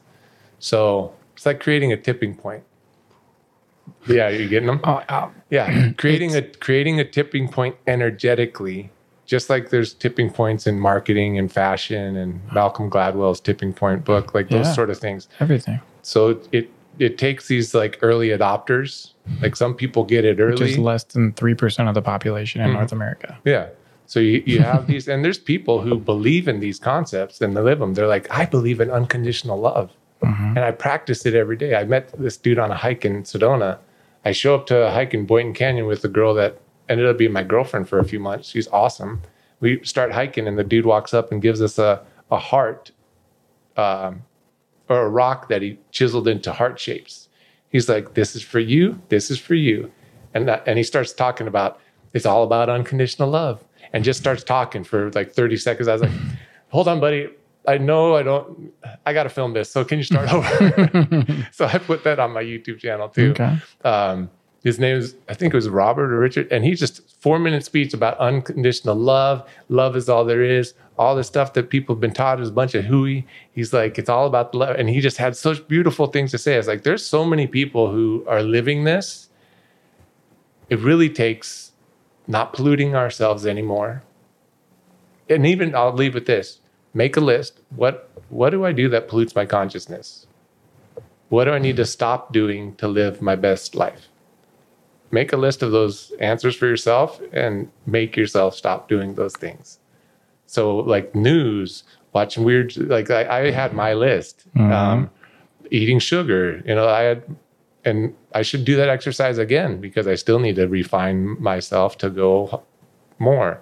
Um, but there's there's people all over the world who are already like filled with love, filled with joy, know that's their natural state of being, know that's who they are, know that's who they've always been, even though they might have not always acted that way or were trained to be other than that. And they're living that. And then the more one person lights the flame, it's like they're activated and they help the next person, the next person. And then we end up in a world where it's just beautiful. And the old world is just gone. You are you're lighting the flame. I'm going to blow your mind. Are you ready? Yeah. So, uh, there's this thing called the pandemic. You might have heard of it. It's out there. It exists. It's a thing, I guess. Yeah. Yeah. Um, Is it the positive energy pandemic? here's how I, I that one's I like that one. You're lighting the flame in that. Here's how I I participated based on your theory. Your I mean if we can call it a reality. I'm I'm totally in in line with it. I don't know enough about it to go like, "Oh, I'm all in like I believe it." Yeah. I believe it in in my own way, my own personal experience. And here's one of the reasons because I know I'm not the only person that had these thoughts leading into March of 2020. Mm-hmm. Three things that used to drive me nuts. Earlier, you mentioned like moments where you wouldn't share something, and it was kind of this poison, right? It, Like, mm-hmm. so this sounds super silly based on all the brilliant things we're talking about. So going to the men's restroom, guys not washing their hands drove me insane. Yeah. I'm, I'm almost compelled to like maybe I'm just start telling people like, dude, wash your hands. If I if I see that, people people are washing their hands now though, coming out of the bathroom. Yeah. Uh, second thing, we live in San Diego. Um, crowded side, like bad sidewalk etiquette. I get so these these are thoughts that played in my mind so many times. Like, God, another guy not washing his hands. Like, I might shake that guy's hand at a business meeting later. This dude's not washing his hands coming out of the bathroom. Like, it's disgusting to me. Um, sidewalk etiquette, groups of like two, three, four, five people, you know, not being courteous on the sidewalk. Like, you pick your side, we'll pick our side, I'll pick whatever one. If it's just me or if it's me in group, I'll take my side. Like, be courteous. Don't force people into the street. You know what happened after the pandemic? People were crossing the street, not even wanting to be on the same side as as me or a person, right? Like, oh gosh. So that came true. Uh, third one, just in general, I remember running one day by the beach, going and like car swerving, people just people being not aware in general of how to like interact in groups and like give the right away, that kind of stuff. And I'm like, oh, be so how beautiful would it be to run by La Jolla Cove one day and have there not be any other people? So all three of those things came very true Yeah. in the last year. You did it. You're the you did it. Well, You're the guy. it's well, somehow love and light is coming out of all of it, so it's fine. But well, it's it's fascinating because I um you know, could vocalize to people like, dude, you're, you're not going to wash your hands leaving the bathroom. I could start saying that. I'd probably do it in a little bit nicer way. But how many other people you're talking about this? Uh, how do you say Mira? Uh, Mish, oh, Maharishi. effect. Maharishi. Yeah, and Yeah. Goo- Google the term. familiar. Google the term Maharishi uh, effect. It's like a, a So what percentage Yeah. of people though had those same thoughts as me, right? And if if the Maharishi effect impact is is that true energetic bind, like obviously a certain person there was something happening in the world that a certain percentage of people latched on to maybe it's not just people washing their hands in the bathroom, but whatever variety of thoughts that contributed to an event. yeah. And it just was this perfect global storm. Yeah, to get to get sus- like a society, maybe there need. And I wrote, I did write out a declaration of heaven on earth. Mm-hmm. This is before I wrote the books. These were not positive thoughts that I had, by the way. I'm not saying heaven I- on earth was like have good sidewalk well, etiquette. Well, just the way to have a group of people actually like really think similar stuff. Mhm. You know, like to have and believe and like practice loving, being loving beings. Um, yeah, to to somehow organize that type of uh, like our group thinks these these ways and has these types of perceptions and is creating this beautiful, glorious, magnificent world. Um, how to get a group of people to really think similar, amazing, wonderful ideas when Plant seeds. keep planting the seeds and i'm not sure how to measure it maybe just probably the biggest part is to do it inside of us you know to be to create our our internal world as wonderful as it possibly can be Next generation too, man. That's Yeah. like all about instilling it in kids. Like when you have someone that's a total jerk, there's a strong possibility that there is some parental influence in that. Not always, yeah but that's a you know happens. yeah i know. Yeah there's so much stuff. It, yeah this whole world is like you have the earth and then the world is like energy thoughts ideas uh like that bubble of energy around the earth is like very complex if you think of everyone every human being's thoughts on earth kind of getting mixed into a whole thing. And then you have animals and who knows it's that's it's complex There's a really good book for that too called The Four Agreements. Talks Yeah. about the collective dream. So yeah so you got I love Brother Dan on Instagram. yeah i love brother dan on instagram facebook look up dan prok and then P R- youtube P R O K. P-R-O-K. And then YouTube, search Daniel Prok and look for a page that says like helping you live a life filled with love, health, wealth, wisdom, and freedom, something like that. And you'll you'll see all sorts of personal growth stuff on there, videos about like helping you to not let your mind get triggered or forgiveness or all these things leading up. Like I was going through a lot of that, like more of humanities or what I like getting a better belief system, those things, and then it led up to getting the downloads of the books. So the, the book of heaven and the book of life will be on the YouTube channel too. Yeah, so just connect with me and live a beautiful, glorious, magnificent, wonderful life because that's what's in the present moment all the time for us. Spread the love. Yeah, spread it. Thanks for coming by. Yeah, thank you. See, this is the real secret of life to be completely engaged with the here and now. Everybody wants to fulfill the highest, truest expression of yourself. It was all a dream. Today is about the power of you. You've now entered The Human Derek Podcast.